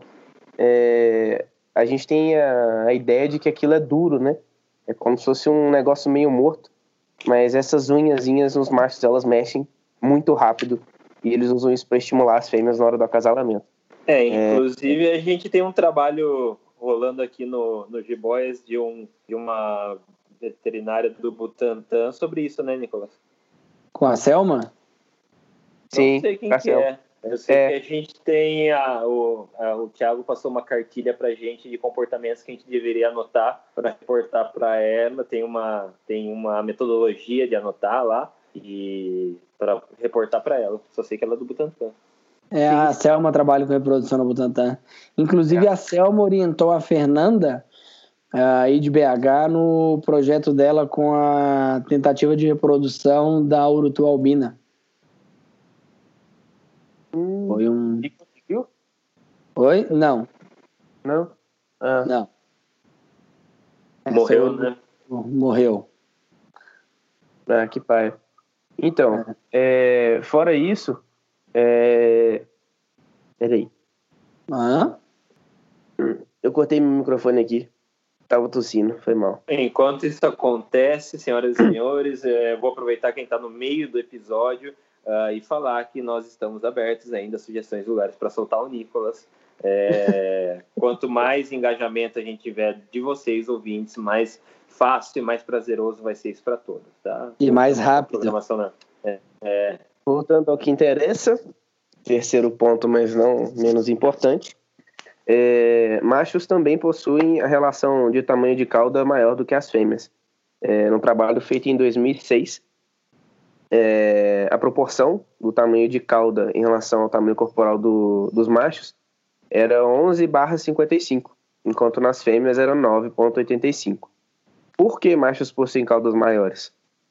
Os bichos têm o M-pênis alojado ali na, na região caudal e são bichos que, não sei se o pessoal tem macho em casa, dê uma olhada depois com mais atenção na estrutura da cauda do seu bicho vocês vão perceber que os machos têm uma cauda muito mais musculosa do que as fêmeas, porque esses bichos vão utilizar isso na hora da reprodução. O macho precisa levantar um pouco a cauda da fêmea e, entre aspas, abraçá-la. Ele precisa ter um pouco mais de mobilidade e de força também. E tratando de animais grandes, são animais bem pesados. É, Sim, eu não entendi esse eu... dado que você mostrou, Nicolas, 11 barra 55, o que, que significa? Então, o, na verdade, isso é a relação entre tamanho corporal e tamanho da cauda. Isso foi para exemplificar que machos têm caudas maiores. A relação ah, do. Eu entendi essa relação, mas o que, que significa esse 11 barra 55? Ele representa 11,55 avos? 11,55%. Ah, tá. E nas fêmeas, então, 9,85%. Eu não falei entendi. a porcentagem, né? É, não, não falou. Ele falou assim, é. 11 barra 55, você 11,55 avos, que doideira é essa? Então. da dízima, é, né? O tamanho. É. é. Não, 11 por 55 dá, dá um quinto. É, aí eu tô pensando, mas que doideira é essa que o Nicolas tá falando ali? aí, não, então isso é, é 11,55% do tamanho corporal dos machos, ele está representado em cauda, e 9,27, eu acho, nas fêmeas é a cauda. Então tem 2%. A gente tem mais ou menos 2% de diferença. No trabalho falava se é estatisticamente significante essa diferença? Sim, sim, sim. É significante? Sim, é, é, sim, é significante. N mais adultos tem uma diferença em centímetro equivalente. É. Eu acho que a, a, a, a, forma do rabo também é diferente, né? É, o, o tem, formato. Tem aquele, é, o rabo que... mais alongado e tal. É, só que assim, é, quando o Nicolas falou aí que é, é claro o dimorfismo sexual, eu até fiz uma cara feia e olhei para trás da cadeira assim, porque para mim não é tão óbvio assim. Tá? Mesmo em indivíduos adultos, algumas vezes a gente acaba se confundindo. Né? Não, eu, eu não acho que dê para sexar uh, por caráter sexual secundário, igual, por exemplo, a gente sexa um ecletus, que é um psitacídeo australiano, que ali, para mim, sim, é claro dimorfismo sexual. A fêmea é roxa, o macho é verde né? E, e para mim, uma vida sexual claro seria isso. Eu não preciso nem fazer exame de sexagem para saber qual que é qual. E no caso de jiboia, cara, mesmo animal adulto, eu, eu não sei se eu arriscaria fazer uma declaração no Cisfauna de sexo sem passar uma probezinha, sem olhar mais a fundo assim o bicho, não. É, eu, eu também não, sinceramente. Muito, com você. muito, concordo muito com você. Porque, oh, aqui no Brasil, cara, a gente tem diversas populações e a gente não conhece todas. A gente não sabe qual é o padrão dos bichos. Então, vai que existe uma população que as fêmeas têm caudas muito grandes e esporões grandes. Sim. Gente... Que outras espécies vocês conhecem de dimorfismo sexual evidente em serpentes? Eu só conheço duas. O cascavel já. Viperídeo, de maneira geral. Você tem um hemipênis bem grande, por exemplo, cascavel, Uh, como o M-pênis é bem grande, você consegue ver tamanho do. Você consegue visualizar o M-pênis nos machos adultos. Primeirezurus, por exemplo, aquela. Não, né, é, Tropidolemus wagleri, né? O macho. Ah, então eu conheço três, desculpa. Eu não esqueci que eu conheci essa. é, não, mas nas Primeirezurus tem uma diversidade bem grande de morfismo sexual ali sim, visual. Né? É, Tropidolemus mas... é visual. Sim, Tropidolemus sim, mas de, de tamanho tamanho, você disse? Porque Trimeressurus, para mim, de tamanho, não sei se é filhote ou se é adulto. é, uma, né? Não, mas... é. Em visual e tamanho, cara. O não, macho. Lembro, sim, sim. A fêmea é todo. Não, o bicho é totalmente diferente. É preto é. e amarelo e o macho é verde. Sim, mas tem, tem algumas aquele... Que tem a peça de morfismo também, não tem? É, eu não sei. Tem, tem, tem. Tem mais bicho. Tem aquele eu bicho. que... Tem, cara, aquela Leaf Nosed Snake é, então, Parece... esse é um dos bichos que eu, que eu conheço, o Madagascar Leaf Nose Snake, que o, o, nariz é diferente no macho na fêmea. O outro que eu conheço é Bunsland, que a fêmea é preta, a fêmea fica preta. Aí uhum. o terceiro que eu esqueci que eu conhecia é Trupidolaemus Magleri. é, é, legal. Eu sei que em 2011 eu não fui para uma expedição na Tailândia. Uh... eu também não fui, Jorge, coincidência. Eu tive, eu tive um convite para ir. Ah, tá. Para ir para uma expedição, eu ia fazer um estágio no Queen Saovba, que é o Butantan de lá, é, e ia para uma expedição de 15 dias em campo. E aí eu não fui porque era muita grana, ia perder o semestre da faculdade e tudo. E aí nessa expedição os caras pegaram uma Trimeresurus uh, com dimorfismo sexual, espécie nova, aí encontraram um casal copulando. Nossa, Nossa. que sonho. Acredita? E assim, nenhum, ninguém conhecia o bicho. Bateram o olho e falaram assim: não sabemos o que é. Isso com certeza não é algo conhecido. e aí esperaram os bichos acabarem de copular e coletaram o casal e levaram lá pro Queen Saúva. Olha, Jorge, você perdeu de ter a Trimeressura Georgieri, hein? Nossa, por um semestre na faculdade. E já 55 mil reais. Do Renato? E 55 mil reais que ia ficar a viagem para passar os 60 dias lá. Isso é um mero detalhe, já. Isso é um mero. É, só o mais importante a ser considerado. é. Apenas números. Bom, eu acho que Renatinho de dimorfismo que eu conheço é isso, velho. não é muito comum em, em serpente dimorfismo sexual. Tem dimorfismo de caráter secundário, né? Então, essas questões todas que o Nicolas pontuou aí. Mas, por exemplo, em filhote, velho, é impossível você uh, diferenciar esses bichos aí. É, sexar filhote de jiboia, se o cara não tiver experiência, ele faz cagada. E mesmo é, se tiver, Jorge. E mesmo se tiver. Mas quando, quando tem, é mais difícil fazer cagada. Você pode errar. Você não vai transformar o macho, a fêmea num macho furando ah, a, não, aí não. clítoris ali, Mas né? Aqui no G-Boys, por exemplo, a gente faz tripla. É, Sim. Eu faço, o Nicolas faz e o Thiago faz. Todos os bichos.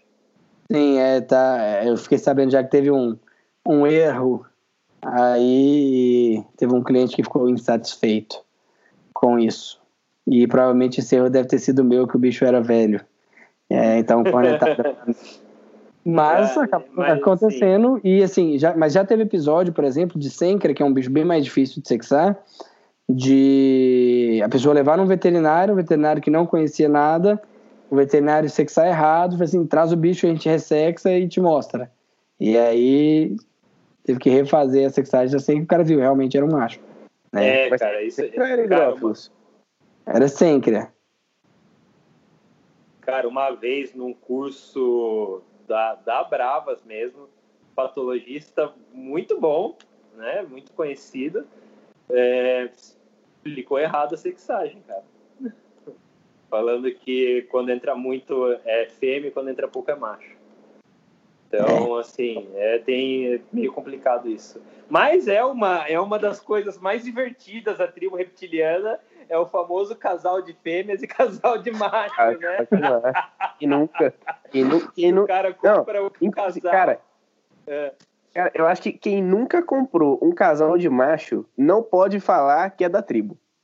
Não, então eu não posso falar que sou da tribo. Nunca comprei um casal de macho. Isso é clássico, George. Mano, você tem que comprar um casal de macho. É, Sério. É boa sorte. Sens... Só que você não pode a sensação é muito legal. Você tem que descobrir só quando você vai juntar os bichos e os bichos começam a brigar.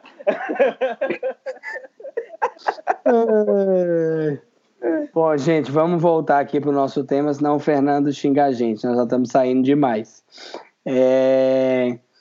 De, é... Longevidade, Renatinho, de jiboia.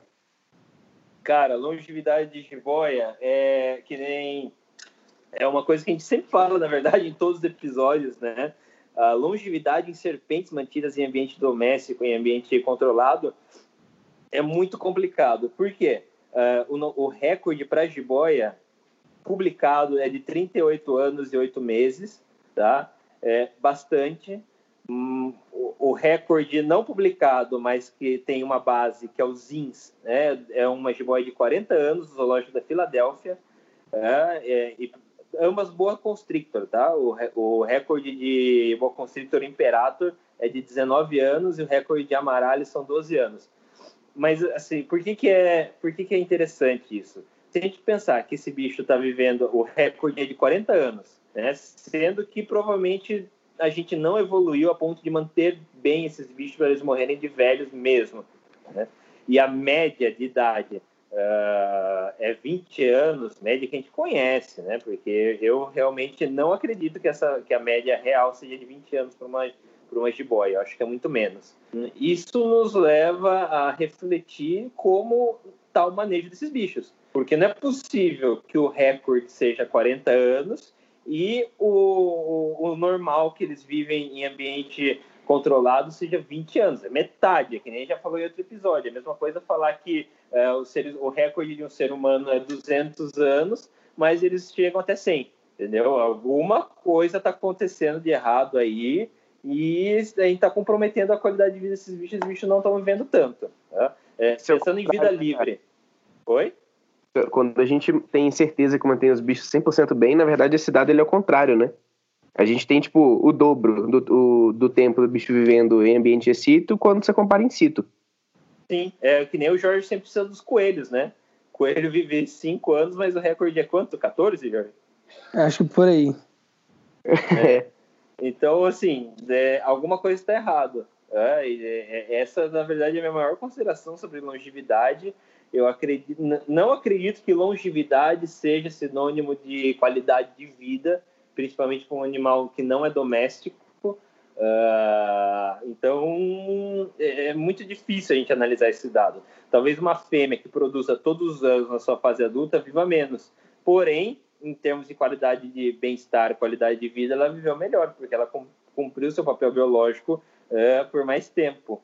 Né? Aí é uma questão mais filosófica que a gente entra, né? Porque viver, viver bastante seria viver bem se a gente comparasse com humanos, que se sua avó viveu 120 anos, provavelmente ela viveu muito bem, uh, ou não, né? Também tem, por exemplo, em chimpanzés, que a gente sabe que a senilidade é, um, é uma característica antagonista do bem-estar. Né? O bicho fica demente e acaba é, influenciando negativamente todo o grupo, né? O que acontece com o chimpanzé? Você tem o macho alfa, que geralmente é um macho jovem, só que esse macho alfa, ele é assessorado por um conjunto de machos mais velhos que já foram alfa um dia e agora são tipo conselheiros assim da do, são os alfa alfa né?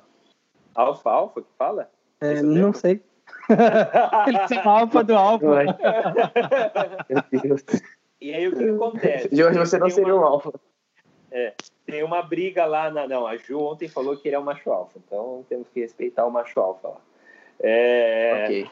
Tem, tem um trabalho que fala que o, quando você mantém chimpanzés muito velhos, né, o chimpanzé que já passou do, do, do, do esperado em vida livre e, e, eles viram ancião, quando o macho alfa tem um problema no grupo e ele vai pedir aconselhamento para os anciões, ele pega um aconselhamento ruim, porque aquele ancião já está demente. Então, o, grupo é muito mais instável, certo? É, isso não é brincadeira, tá? Isso é publicado e tem vários livros, incluindo sobre isso. Sobre, é, a gente já passou um dos livros que fala sobre isso, que é do Vals, é, ele tem, enfim, ele tem até um TED sobre isso. A gente pode até disponibilizar o TED dele aí. Tá? Mas a, a, gente traduzindo que longevidade e qualidade de vida, a gente está trazendo uma característica humana, porque a gente tem uma medicina super avançada que a gente garante uma qualidade de vida uh, mesmo quando a, a pessoa já está com a idade bem avançada, né? Então, mas mesmo assim, para mim, 40 anos ser o, o recorde e 20 anos ser o normal, que uh, o máximo do normal, digamos assim. Será que ficou claro falar isso? O máximo do uhum. normal? Ficou. É, 20 anos é metade do que ele poderia viver. Então, para mim, isso aí tem um comprometimento muito grande de, de, qualidade de vida e de saúde, né? Talvez a gente não esteja mantendo bem esses bichos a ponto deles realmente morrerem de velhos. E uma coisa que a gente vê trazendo de pequenos animais, e aí fica um puxão de orelha para os nossos ouvintes, estudantes de medicina veterinária que querem trabalhar com selvagens, que fazem cara feia na aula, na aula de clínica de pequenos e, enfim, em toda a faculdade, basicamente, que não fala de selvagens, né? Tudo que a gente usa de medicina de animais uh, selvagens, a gente extrapola de medicina de grandes e pequenos, que é muito mais avançada. Tá? Então, por exemplo, o câncer né, é um indicativo que a gente está chegando naquela, no máximo de idade daquela população. O que, que é o câncer? Né? É um crescimento é, acelerado, uma multiplicação acelerada de células erradas, né? E qual que é o conceito disso? Desde que a gente nasce até o momento que a gente morre, nós estamos renovando nossas células. Todos os dias estamos renovando nossas células. Quanto mais essas células precisam renovar, maior a chance de haver um erro na renovação dessas células, na multiplicação dessas células. E é aí que acontece o câncer. Né? É o que é, o exemplo clássico é o, a brincadeira do telefone sem fio. Né? Você passa uma mensagem para uma pessoa e quando chega na centésima pessoa a mensagem está totalmente distorcida. É a mesma coisa com a carga uh, genética a, a, a multiplicação celular, quando, depois, quando você tem um ano de idade, você está replicando perfeitamente, e quando você tem 100 anos, já começa a ter alguns problemas aí. Tá? Então, a gente já vê em cães e gatos a maior casuística de doenças que levam à morte é o câncer, né? Porque câncer é doença de bicho velho. Daí vocês vão falar, pô, mas baleia não é assim, elefante não é assim, topeira não é assim. Ok, esses bichos são realmente exceções e eles são muito estudados por causa disso, mas em seres humanos e cachorro e gato é assim. E em répteis a gente não vê isso, os bichos não estão morrendo de câncer. Apesar de câncer ser uma incidência muito grande, a gente só enxerga os cânceres óbvios, né, no, no, nos animais não convencionais. Uh, então, esses bichos não estão morrendo de verdade de velhos, né, eles estão morrendo de outras coisas. Então eu posso falar que meu TU morreu de velho. Morreu com linfoma. Pode ser. Linfoma e aí, não, é nós necessariamente um, um câncer de velho, mas quanto mais a idade, maior a possibilidade de linfoma. A gente vai até fazer o relato né, do, do caso. Aí um relato de caso que vale a pena. Ele estava discutindo relatos de caso ontem. É, esse é um relato de caso que vale a pena porque não tem nada relatado disso ainda para TU. E Tempo? aí nós vamos fazer. Oi? Quanto tempo que o, que o Tofu não foi? Não, foi a Fran. Foi quanto tempo, viu? Tofuzão tá aqui até hoje. Foi a Fran que, que faleceu ano passado. Tava 10 anos com a gente e sentei no pé da cama e chorei até falar que chega. Entendo. É, entendo. cara, é triste mesmo. É, Ele- Inclusive, o- os nossos ouvintes aí. é, gostei, inclusive, parabéns, Renato. Gostei muito desse comentário seu. De verdade. É, Muito obrigado. É sério, cara, porque é um negócio que a gente tem que atentar muito, né? é Essa discrepância de dado. Você vê que o recorde do bicho é 40 anos. E ambiente em si, ele tá vivendo 20. A gente tem que realmente repensar como a gente está mantendo esses bichos. E repensar, assim, para mim, de forma urgente. Então, o que a gente sempre comenta aqui, de dar valor para estudos e questões de bem-estar, de tentar elucidar esses pontos e fazer com que o pessoal em casa entenda que eles devem, morais e éticos, tentar garantir o melhor para os bichos dele, para os bichos deles, em relação a isso.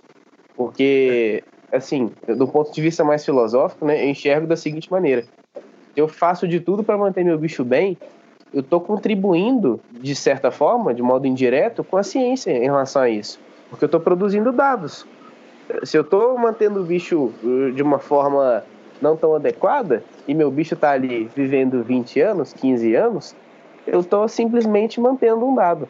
Agora, se eu faço bonitinho e eu vejo que isso está diferente, são assim questões que a gente começa a levantar e, e repensar. Eu acho isso importante demais, cara. É, e é aquela. é, eu vi um, um tweet esses dias que reflete muito bem isso, né? É, é, era assim: população, precisamos de mais dados científicos, daí, dados científicos. População, nossa, mas para que esses dados científicos?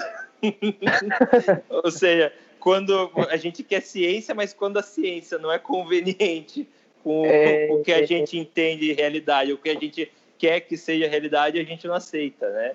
Então Sim. é mais ou menos por aí. É.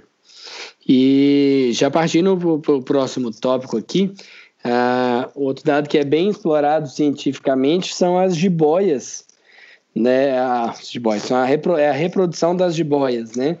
E aí, esse eu vou comentar bem, bem rapidinho disso e vou deixar para o pessoal ler um artigo que foi publicado ah, pela gente na, no Congresso de Reprodução Animal.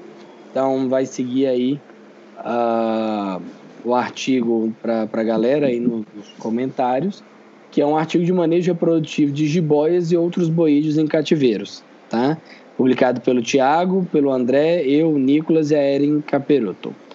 É, esse é, assim, reprodução de jiboia, eu acho que talvez para os nossos ouvintes não seja tão interessante a gente partir para um, um lado técnico, tá? É, porque esses animais eles precisam né, de, um, de uma série de comportamentos e quem quiser entender melhor isso, lê lá o artigo. Ah, a ideia que vocês precisam saber, normalmente esses bichos reproduzem uma vez a cada dois anos, tá? Eles vão ter maturação folicular ah, na primavera, verão. Os folículos maduros ah, vai ter cópula no outono inverno, para os filhotes nascerem lá na primavera, verão do ano seguinte. Nossos Então, ouvintes venezuelanos têm até um. Pra quem É, não porque lá no- Isso é sazonal, viu, pessoal? Hã? Não, pra quem não entendeu, pra quem não entendeu o que o Renato falou, isso é sazonal.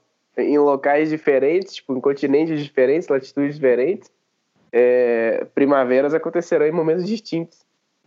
Sim, mas por isso que eu falei primavera, verão e outono e inverno. Eu não falei ah, os meses, né? É porque vai mudar muito. A, a galera que pega literatura Estados Unidos e Europa tem um, é... um, dado completamente diferente do que a nossa realidade de trabalho aqui, né? Então o pessoal fala assim, ah, os bichos estão cruzando Cara... normalmente em outubro, novembro. Na verdade, outubro, novembro lá, porque é o inverno lá, né? Então Sim. são animais que, que ah, tem cópula, né? Em outono e inverno para nascimento de filhote em primavera, verão. Isso muito ligado à disponibilidade de alimento para os filhotes porque já vai entrar daqui a pouquinho no tópico do Nicolas, mas já vou dar um spoiler. A dieta básica de filhote de jiboia vai ser roedores e aves, né, pequenos roedores e aves, e a disponibilidade de alimento desse alimento na primavera, verão é maior do que no outono e inverno. Então faz sentido os animais nascerem em primavera, verão para terem mais chance de comer filhotes uh, desses animais, que é o que eles ah. precisam comer. Que foi? Que ano foi esse? comer filhotes.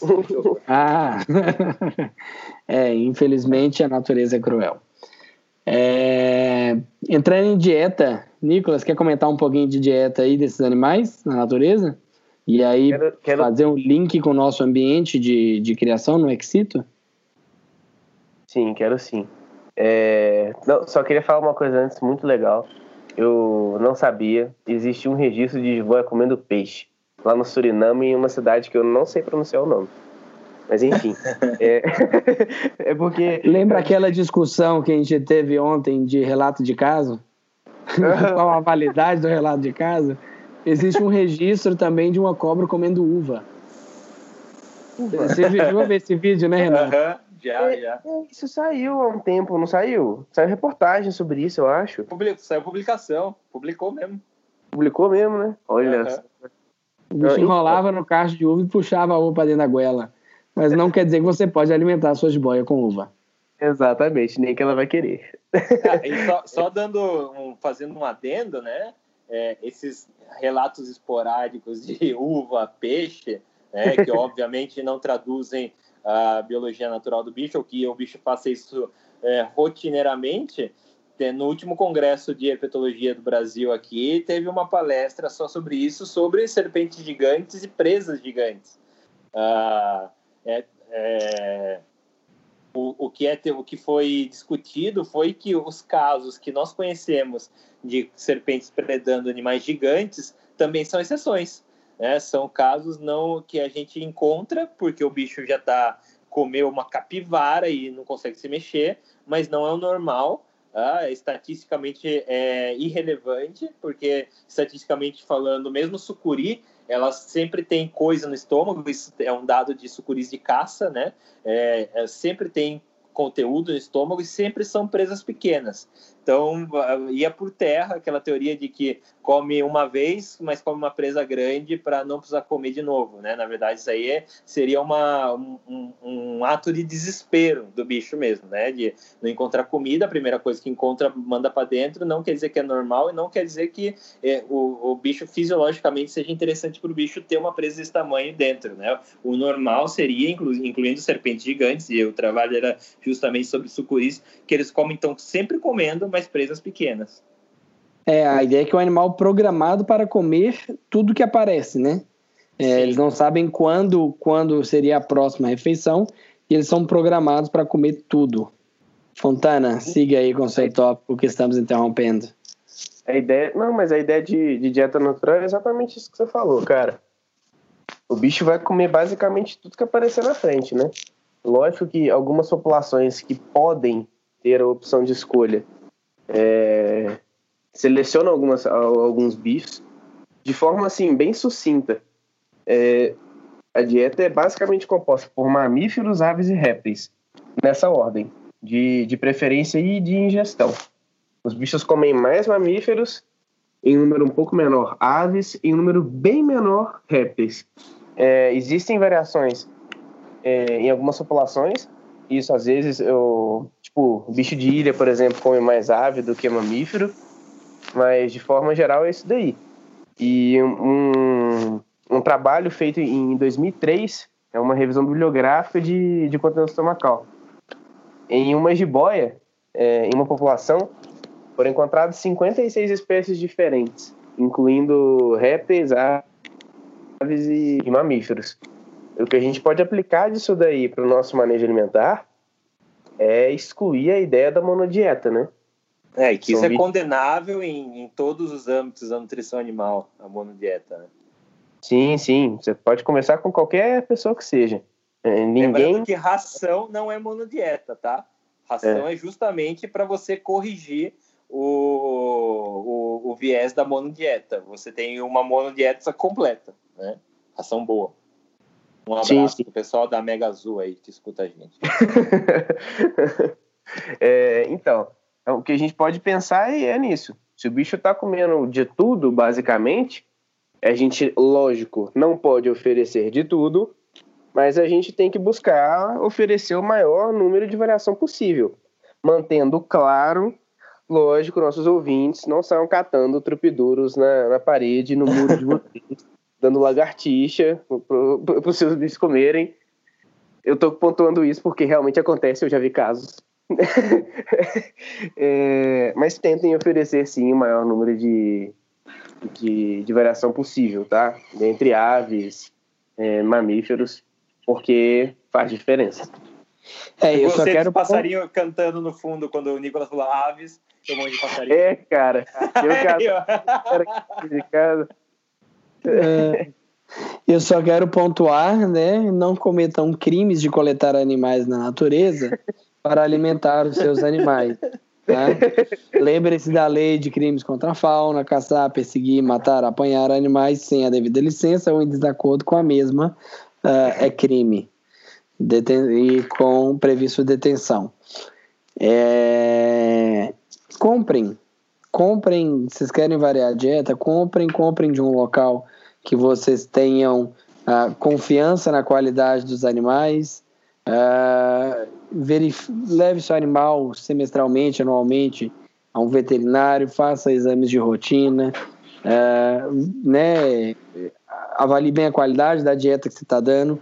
E, esses, assim, são, são termos essenciais para manter os nossos animais bem. Tá? Do, só e... Do, da, da sucuri aí. Oh, foi mal, te cortei, cara. Falei. Pode falar, pode falar.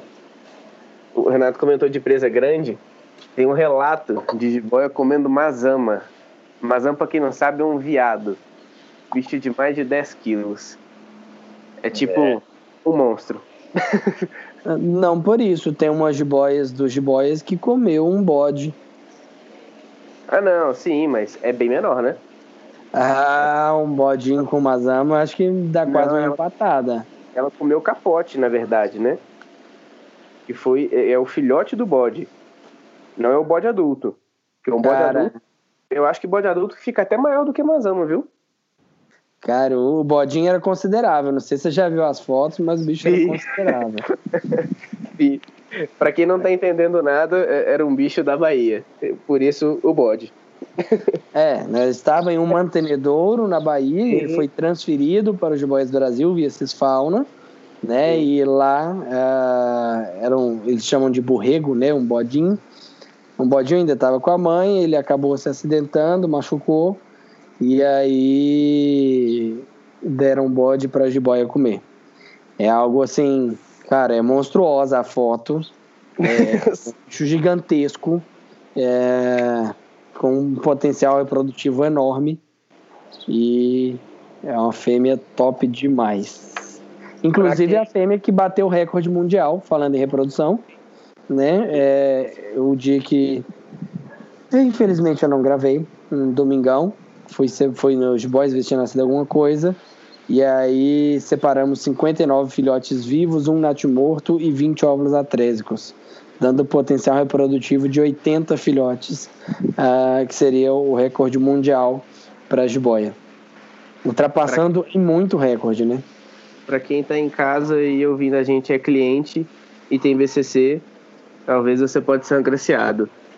É, a gente está falando da BCCF 60. Isso mesmo.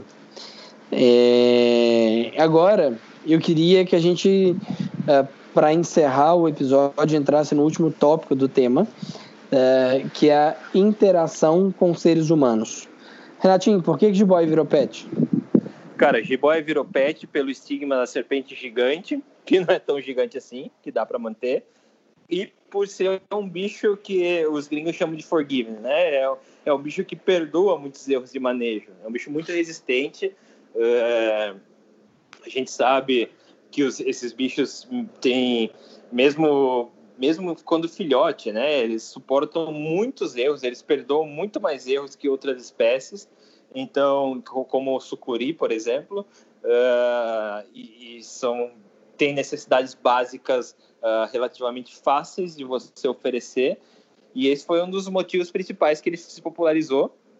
E, e assim, uh, um dos grandes motivos foi o aparecimento de mutações. A albina e a gente sabe que antes disso os bichos eram praticamente todos e quando começou a aparecer a mutação e quando como esses bichos tiveram um preço muito alto como vocês podem ver naquele episódio que eu fiz da história das pitons uh, das pitons não das é, e facilitou o acesso às pessoas animais nascidos. E aí, fazendo link com o nosso episódio anterior sobre seleções genéticas, que a gente, seleções é, reprodutivas que a gente faz sem querer, acabou selecionando animais que vivem melhor, que se adaptam melhor e que se reproduzem melhor, é, e animais mais dóceis também. Tá? Então, isso é uma serpente gigante, que não é tão gigante, que dá para você manter em casa, no ambiente. E, e assim, as cores, cara. As cores são uma cor geralmente cobra de, de, entrada, né, das pessoas que começam, um, é, acaba sendo muita, muitas vezes a espécie de, de estação, né, que, de estacionamento, na verdade, que a pessoa acaba ficando só com aquela espécie. É, eu, você, o Nicolas, a gente conhece muita gente que só tem jiboia, só gosta de jiboia e é doente por jiboia, incluindo nós três. e... Ah, não, o Nicolas tem Mauros, né? É... Cara, eu tenho Mauro. Isso é uma coisa que eu falo para todo mundo. Se você, não, gosta, Nic... se você gosta de Epicrates e você nunca teve uma jiboia, você não pode falar que você gosta de corno ou você gosta de Epicrates. Você precisa ter uma jiboia. Inclusive, um abraço pro Rodrigo. O Rodrigo tem uma, uma filha da Lili, uma senca laranja. E eu sempre falava disso com ele. Falei, cara, você precisa ter uma jiboia. Ele fala, não, Epicrates é legal e tal. O bicho é muito da hora. Aí eu falo, cara, eu não vou discutir com você mais. Quando você comprar a sua jiboia, você me fala. Ok, alguns meses depois o Rodrigo comprou uma jiboia. E o que, que o Rodrigo fala hoje? É, realmente, jiboia é diferente. cara, o bicho é muito legal. Assim, ouvintes, se vocês não têm uma jiboia, esse programa. Vocês precisam porque... de uma jiboia. Você precisa de uma jiboia. é um bicho Isso é único. é verdade. É um é, cara. É, vocês têm que ver o sorriso. É porque podcast não tem imagem, mas o sorriso na cara do Renato falando de jiboia é fantástico. É, eu acho assim. É, são, cada espécie é um rolê diferente. Sim, Só que, para mim, o Nicolas eu não dou crédito para ele porque ele tem uma corne que ele comprou no Tibagi. Então isso merece um descrédito. Mas isso é da hora. Ele merece um descrédito.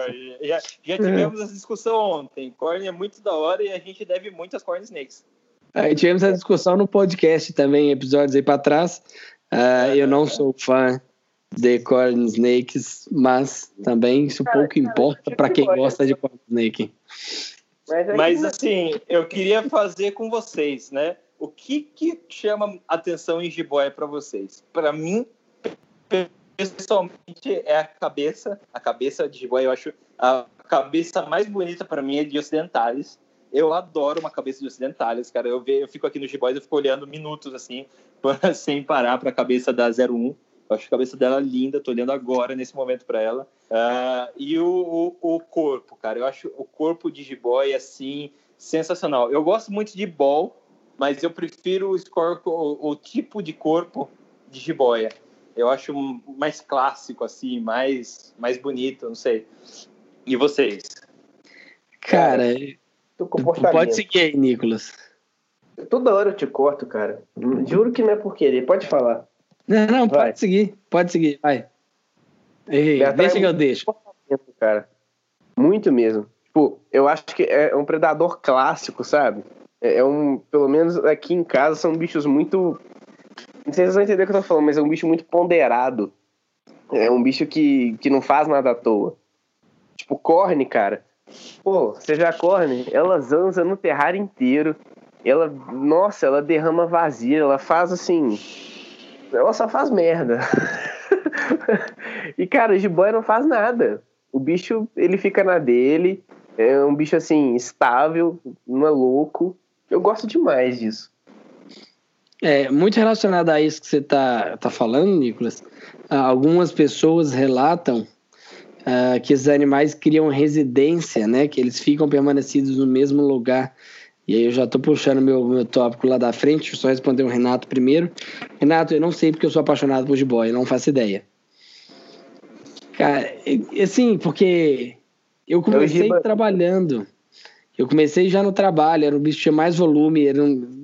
Cara, tinha muito bicho bravo, não era para eu gostar de jiboia. E é fascinante o bicho. Cara, é, é uma paixão que eu não sei de onde vem. Saca? É Jorge, eu acho que você é um exemplo de, de um grande filósofo que eu, que eu acompanho, uh, o Edmundo Animal, que foi atacante do Palmeiras. Era, foi atacante do Palmeiras em 93, no, no fatídico 12 de junho de 93, que foi o ano que o Palmeiras saiu da fila, que foi a primeira lembrança que eu tenho como pessoa foi o, o Palmeiras sendo campeão paulista, que é na minha casa, meu pai comemorando que nem louco, meus, enfim. É, e, e assim, uma coisa que ele fala, né, que ele, ele foi, ele começou, apareceu no futebol no Vasco e ele fez a, a carreira dele no Palmeiras, né? Ele ficou famoso internacionalmente no Palmeiras. E ele fala que o Vasco, ele ama os dois, o Palmeiras e o Vasco. O, o Vasco ele ama um amor de mãe, porque ele nasceu ali. Ele, ele nasceu pro futebol ali. E o Palmeiras, porque é o amor de esposa, que é o, amor que ele escolheu para ele amar. E ele se apaixonou. Então eu acho que eu e o Nicolas com o Jiboia a gente tem o amor de esposa, porque é, um, é uma coisa que a gente procurou. Não foi minha cobra de entrada, é, nem do Nicolas. É, e a, a, o seu não, você nasceu no Jiboias, né? Então você, você tem um amor de mãe com, com o Jiboia. É, eu Agora, acho que é mais ou menos por aí mesmo, viu? É, é um filósofo muito interessante, de mundo animal. É, e, e, eu é. posso falar, eu queria falar também da Larissa, cara. A Larissa, porque eu acompanhei, né? A Larissa lá no Peru, ela não gostava de jiboia. Não gostava, não, né? Ela gosta, só que ela não tinha esse, essa coisa com jiboia. Só tinha uma jiboia no Peru, que você lembra aquela Ortone clarinha? Sei. Ela adorava aquele bicho. E uma coisa que ela não gosta de jiboia é o, o, o jeito que o rabo muda de cor em relação ao corpo. Até ela conhecer os bichos do Harry. Quando ela conheceu os bichos do Harry, ela começou a adorar a BCI e agora ela manda foto direto para mim. Ela manda foto. Olha, amor, olha essa BCI aqui, que legal. então eu acompanhei é. a, a, evolu a, a, evolução no gostar de jiboias da Larissa.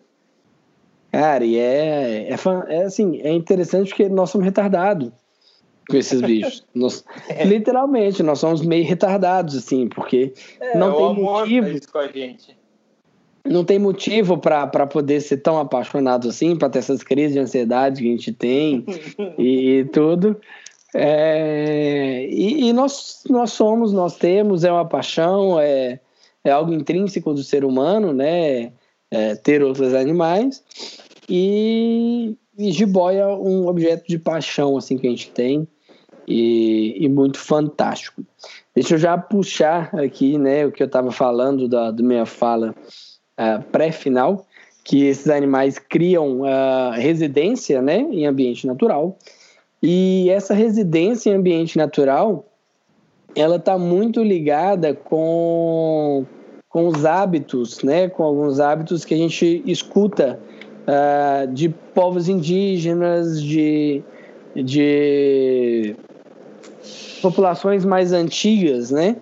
é, vamos dizer assim, né, de tempos atrás, que as jiboias eram usadas por, por muito tempo como um animal para se ter no paiol uh, e no, nas construções, tá? No, nos telhados de casa, no sótão, uh, nisso para fazer controle populacional de rato, tá? Então, Uh, existem algumas histórias de que na Amazônia toda casa obrigatoriamente deveria ter uma jiboia, uh, pelo menos uma jiboia, para que ela coma os ratos e evite a população de ratos ali ao redor da casa. Isso trata-se até de uma medida de profilaxia para evitar aparecimento de outras cobras. Tá? E realmente a gente vê alguns relatos de alguns animais que, que não, não saem daquele lugar, que são recorrentemente capturados uh, no mesmo local. Né? Então, esses animais eles são uh, coletados, é feita a soltura, e esses animais voltam para aquele local de origem ali. Tá? E não só jiboia, a gente tem, por exemplo, a cobra-rei, é, que, que apresenta esse comportamento de ser capturado mesmo animal duas, três vezes ali na mesma zona urbana é, é onde ele foi capturado anteriormente. Oxia et al. Exatamente, o Marco Oxia relata muito isso, né? É, ele é, publicou isso aí. Que os bichos têm uma uma residência que eles voltam para. Não adianta você ficar soltando os bichos que eles vão voltar para o mesmo local que eles estavam. Aí, aí, associado na região de ocorrência desses bichos, com a quantidade de rato, com, com tudo assim, né? É, é quantidade de outras cobras, no caso de King. Né? É, de outras. É. Então, assim, é, é todo um contexto aí né, que, ecológico que faz esses bichos criarem residência. Uh, Nicolas Fontana, neste momento, que era a fala dele, foi embora. e, aí estou chamando ele de novo. Uh, e vou dar sequência na minha última fala, que é a fala de acidentes, né? Uh, não é um acidente em geral de importância médica, o acidente com jiboia. Uh, não, não consegui encontrar nenhum relato de óbito por jiboias de estimação. E, e normalmente, né, eu sempre falava com, com os meninos aí nos jiboias, quando mordia, é assim, lava a mão e volta a trabalhar. Era o padrão, pode lavar a mão e voltar a trabalhar.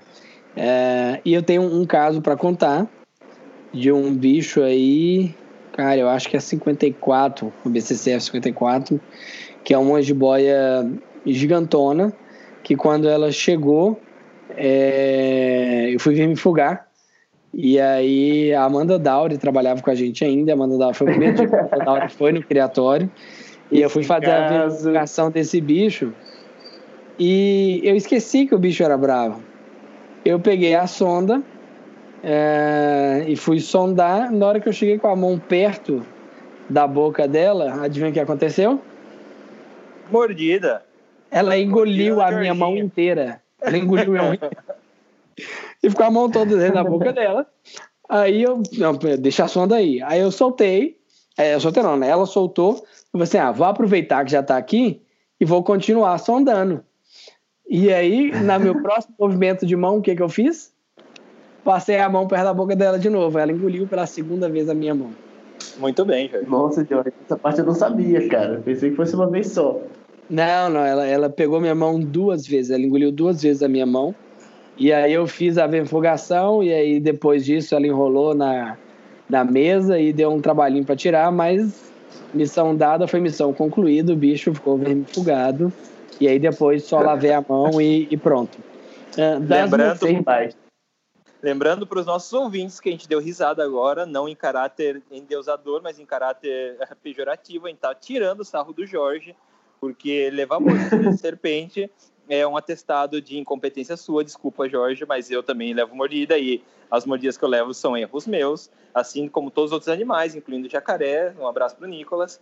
É, é, o manejo foi dado errado. Levar mordida de cobra não significa que você é veterinário, como eu já vi nos nos kits de Instagram de veterinário selvagem, já levei mordida, já a galera é uma feliz postando foto de mordida. Mordida não é uma coisa para ser uh, glorificada, muito pelo contrário, é um erro, é um motivo de vergonha. A gente está tirando sarro literalmente do Jorge, assim como tiraram sarro de mim, porque eu sempre dou manejo sozinho. E no único dia que eu levei uma mordida feia, assim, que o bicho pegou mesmo e sangrou pra caramba, tinha o criador inteiro, inclusive o Thiago, assistindo. Então, e foi horrível, né? Eles ficaram dando risada o dia inteiro. Tá? Então, é, realmente, não, não é motivo de, de glorificação, é motivo de vergonha, porque foi erro de manejo. O Jorge já falou que o diretor do zoológico ele trabalhava só virou diretor porque ele não tinha nenhuma mordida, tá certo que ele cobra venenosa, mas enfim, eu acho que se encaixa do mesmo, do mesmo jeito, tá? Mordida de cobra não é bom para ninguém, não é bom para cobra, não é bom para você, e não é bom para nada. Tá? É, exatamente, né? Eu, o Renato pontuou aí algo que, que eu sempre pontuo e assim, e o meu erro de manejo é, nesse caso ele estava claro. Eu não quis esperar ninguém para me ajudar e eu fui ver me fugar uma jiboia de dois metros e meio, uns 16, 17 quilos, sozinho. Ou seja, vai dar merda. E um bicho bravo, e eu ainda esqueci que ele era bravo. Tá? Então, é, a nossa postura, né, minha do Renato, quanto a isso, ela é muito bem alinhada. É, que a gente acha que acaba denegrindo muito a imagem do bicho nessas postagens de, de bicho mordendo, esse contexto mais norte-americanizado aí, né, de criar animais, igual o Jeremy Stone sempre põe os bichos dando bote nele, essas coisas, é, é algo que a gente leva muito a sério a não exposição do animal a esse risco.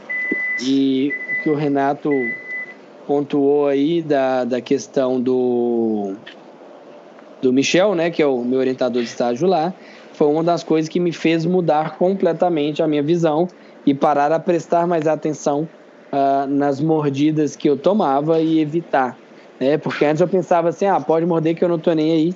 E depois eu comecei a ver que uh, realmente era importante eu não tomar mordidas uh, ah, para um contexto global e profissional. Sim, se você quer virar, se você quer um cargo mais administrativo uh, numa instituição assim, você tem que ter uma, uma um background limpo, né? E eu tenho certeza que você nunca vai ver vídeos no YouTube de algum diretor de zoológico sério levando mordidas uh, aleatoriamente porque quer mostrar que ele leva mordidas. Né? Então, por isso que eu falei, pontuei, que a gente tá, deu risada, não no sentido aqui da hora, mas no sentido, nossa, que tonto. Exatamente. é, muito, é muito mesmo, tonto. É, que é o mesmo que aconteceu comigo aqui, né? eu tenho vergonha, assim, não é... É, eu também tenho, mas eu achei importante pontuar, né, ah, que... sim, sim. Não, é, tá dentro do tópico, né? É, é assim.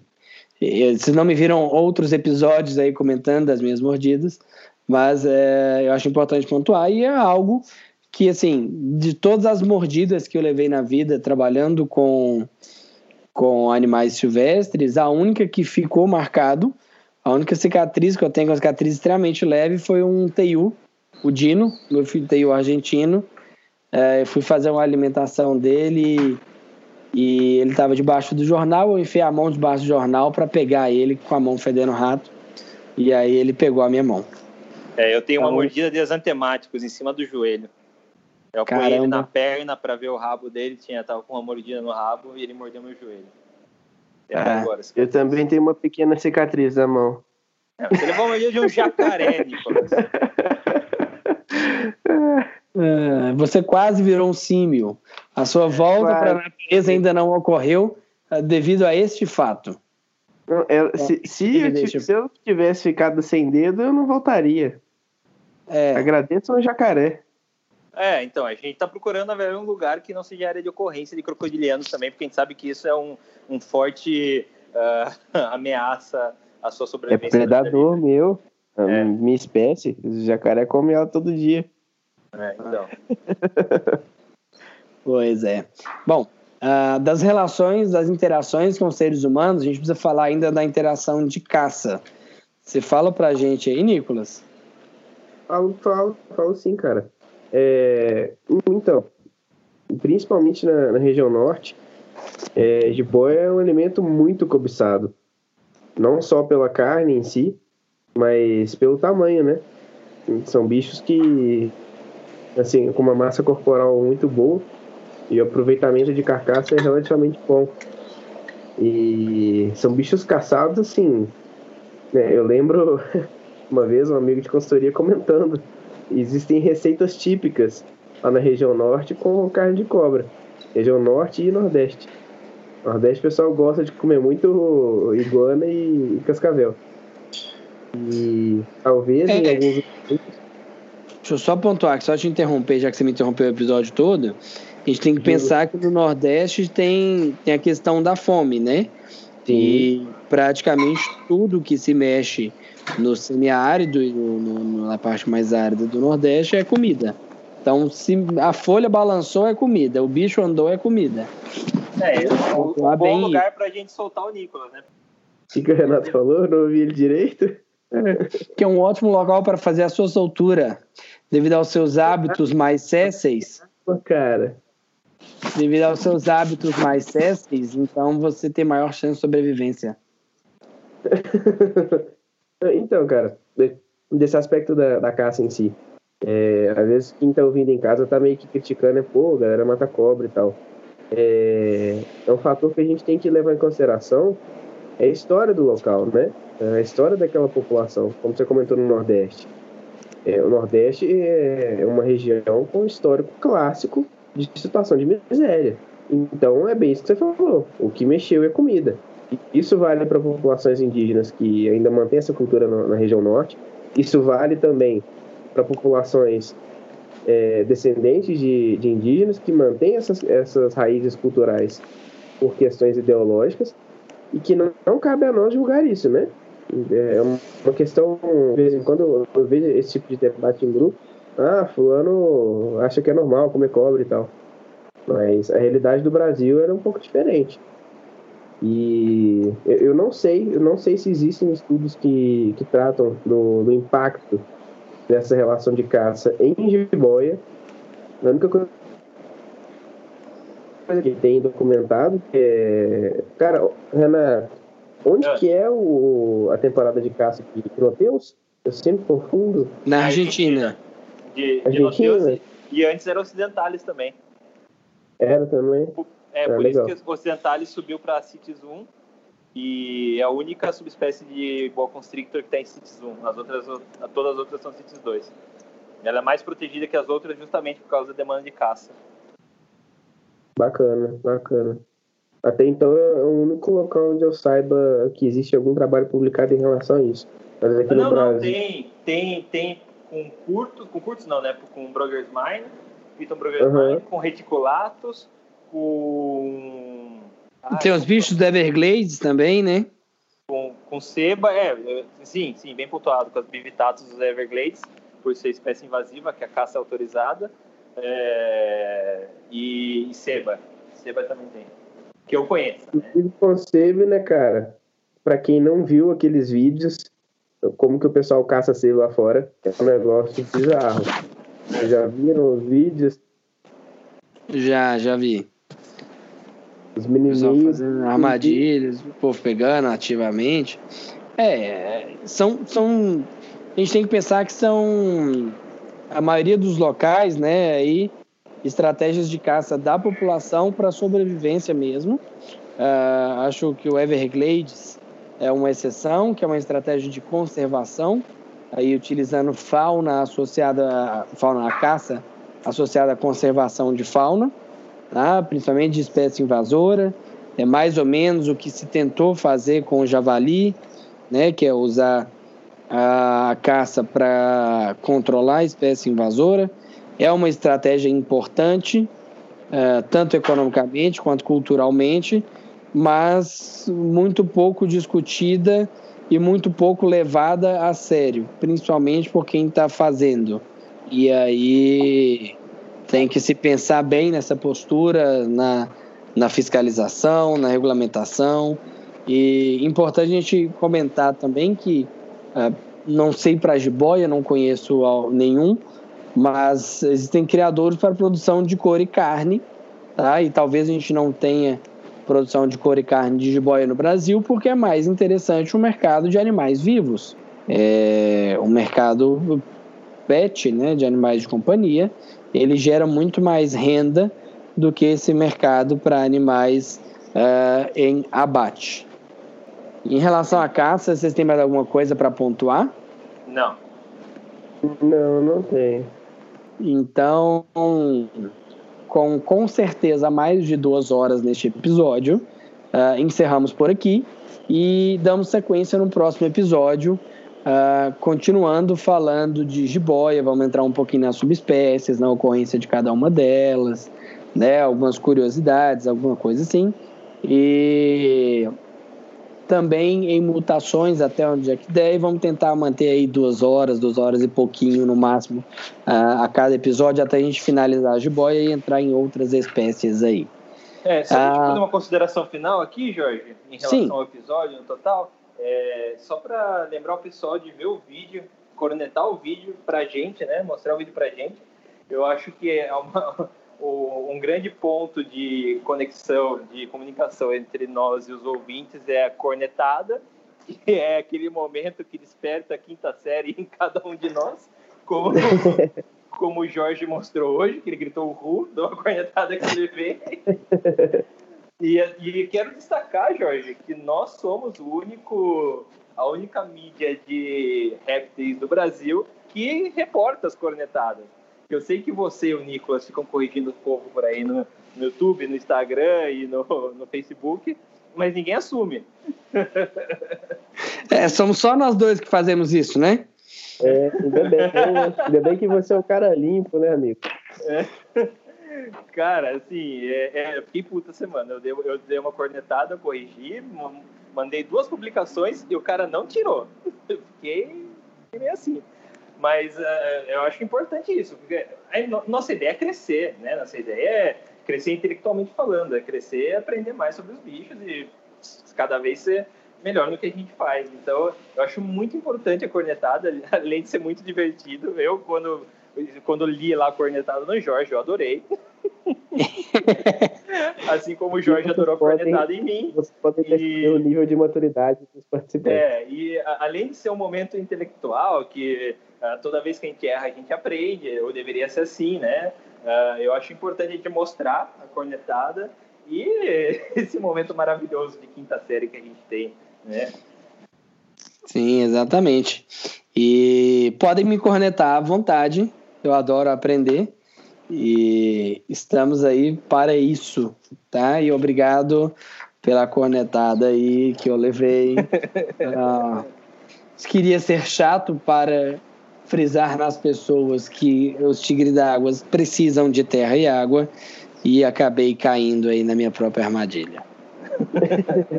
é tão gostoso ouvir isso. É, não, mas nós, é, nós eu inclusive eu não uh, pode falar. Nós somos os únicos que publicamos as cornetadas que a gente leva, tá? Sim. E lembrando, né, assistam e cornetem o vídeo sugerido e sugiram mais conteúdo para que a gente cornete e vocês cornetem junto aí, para a gente criar um grande grupo de corneteiros uh, da nossa tribo.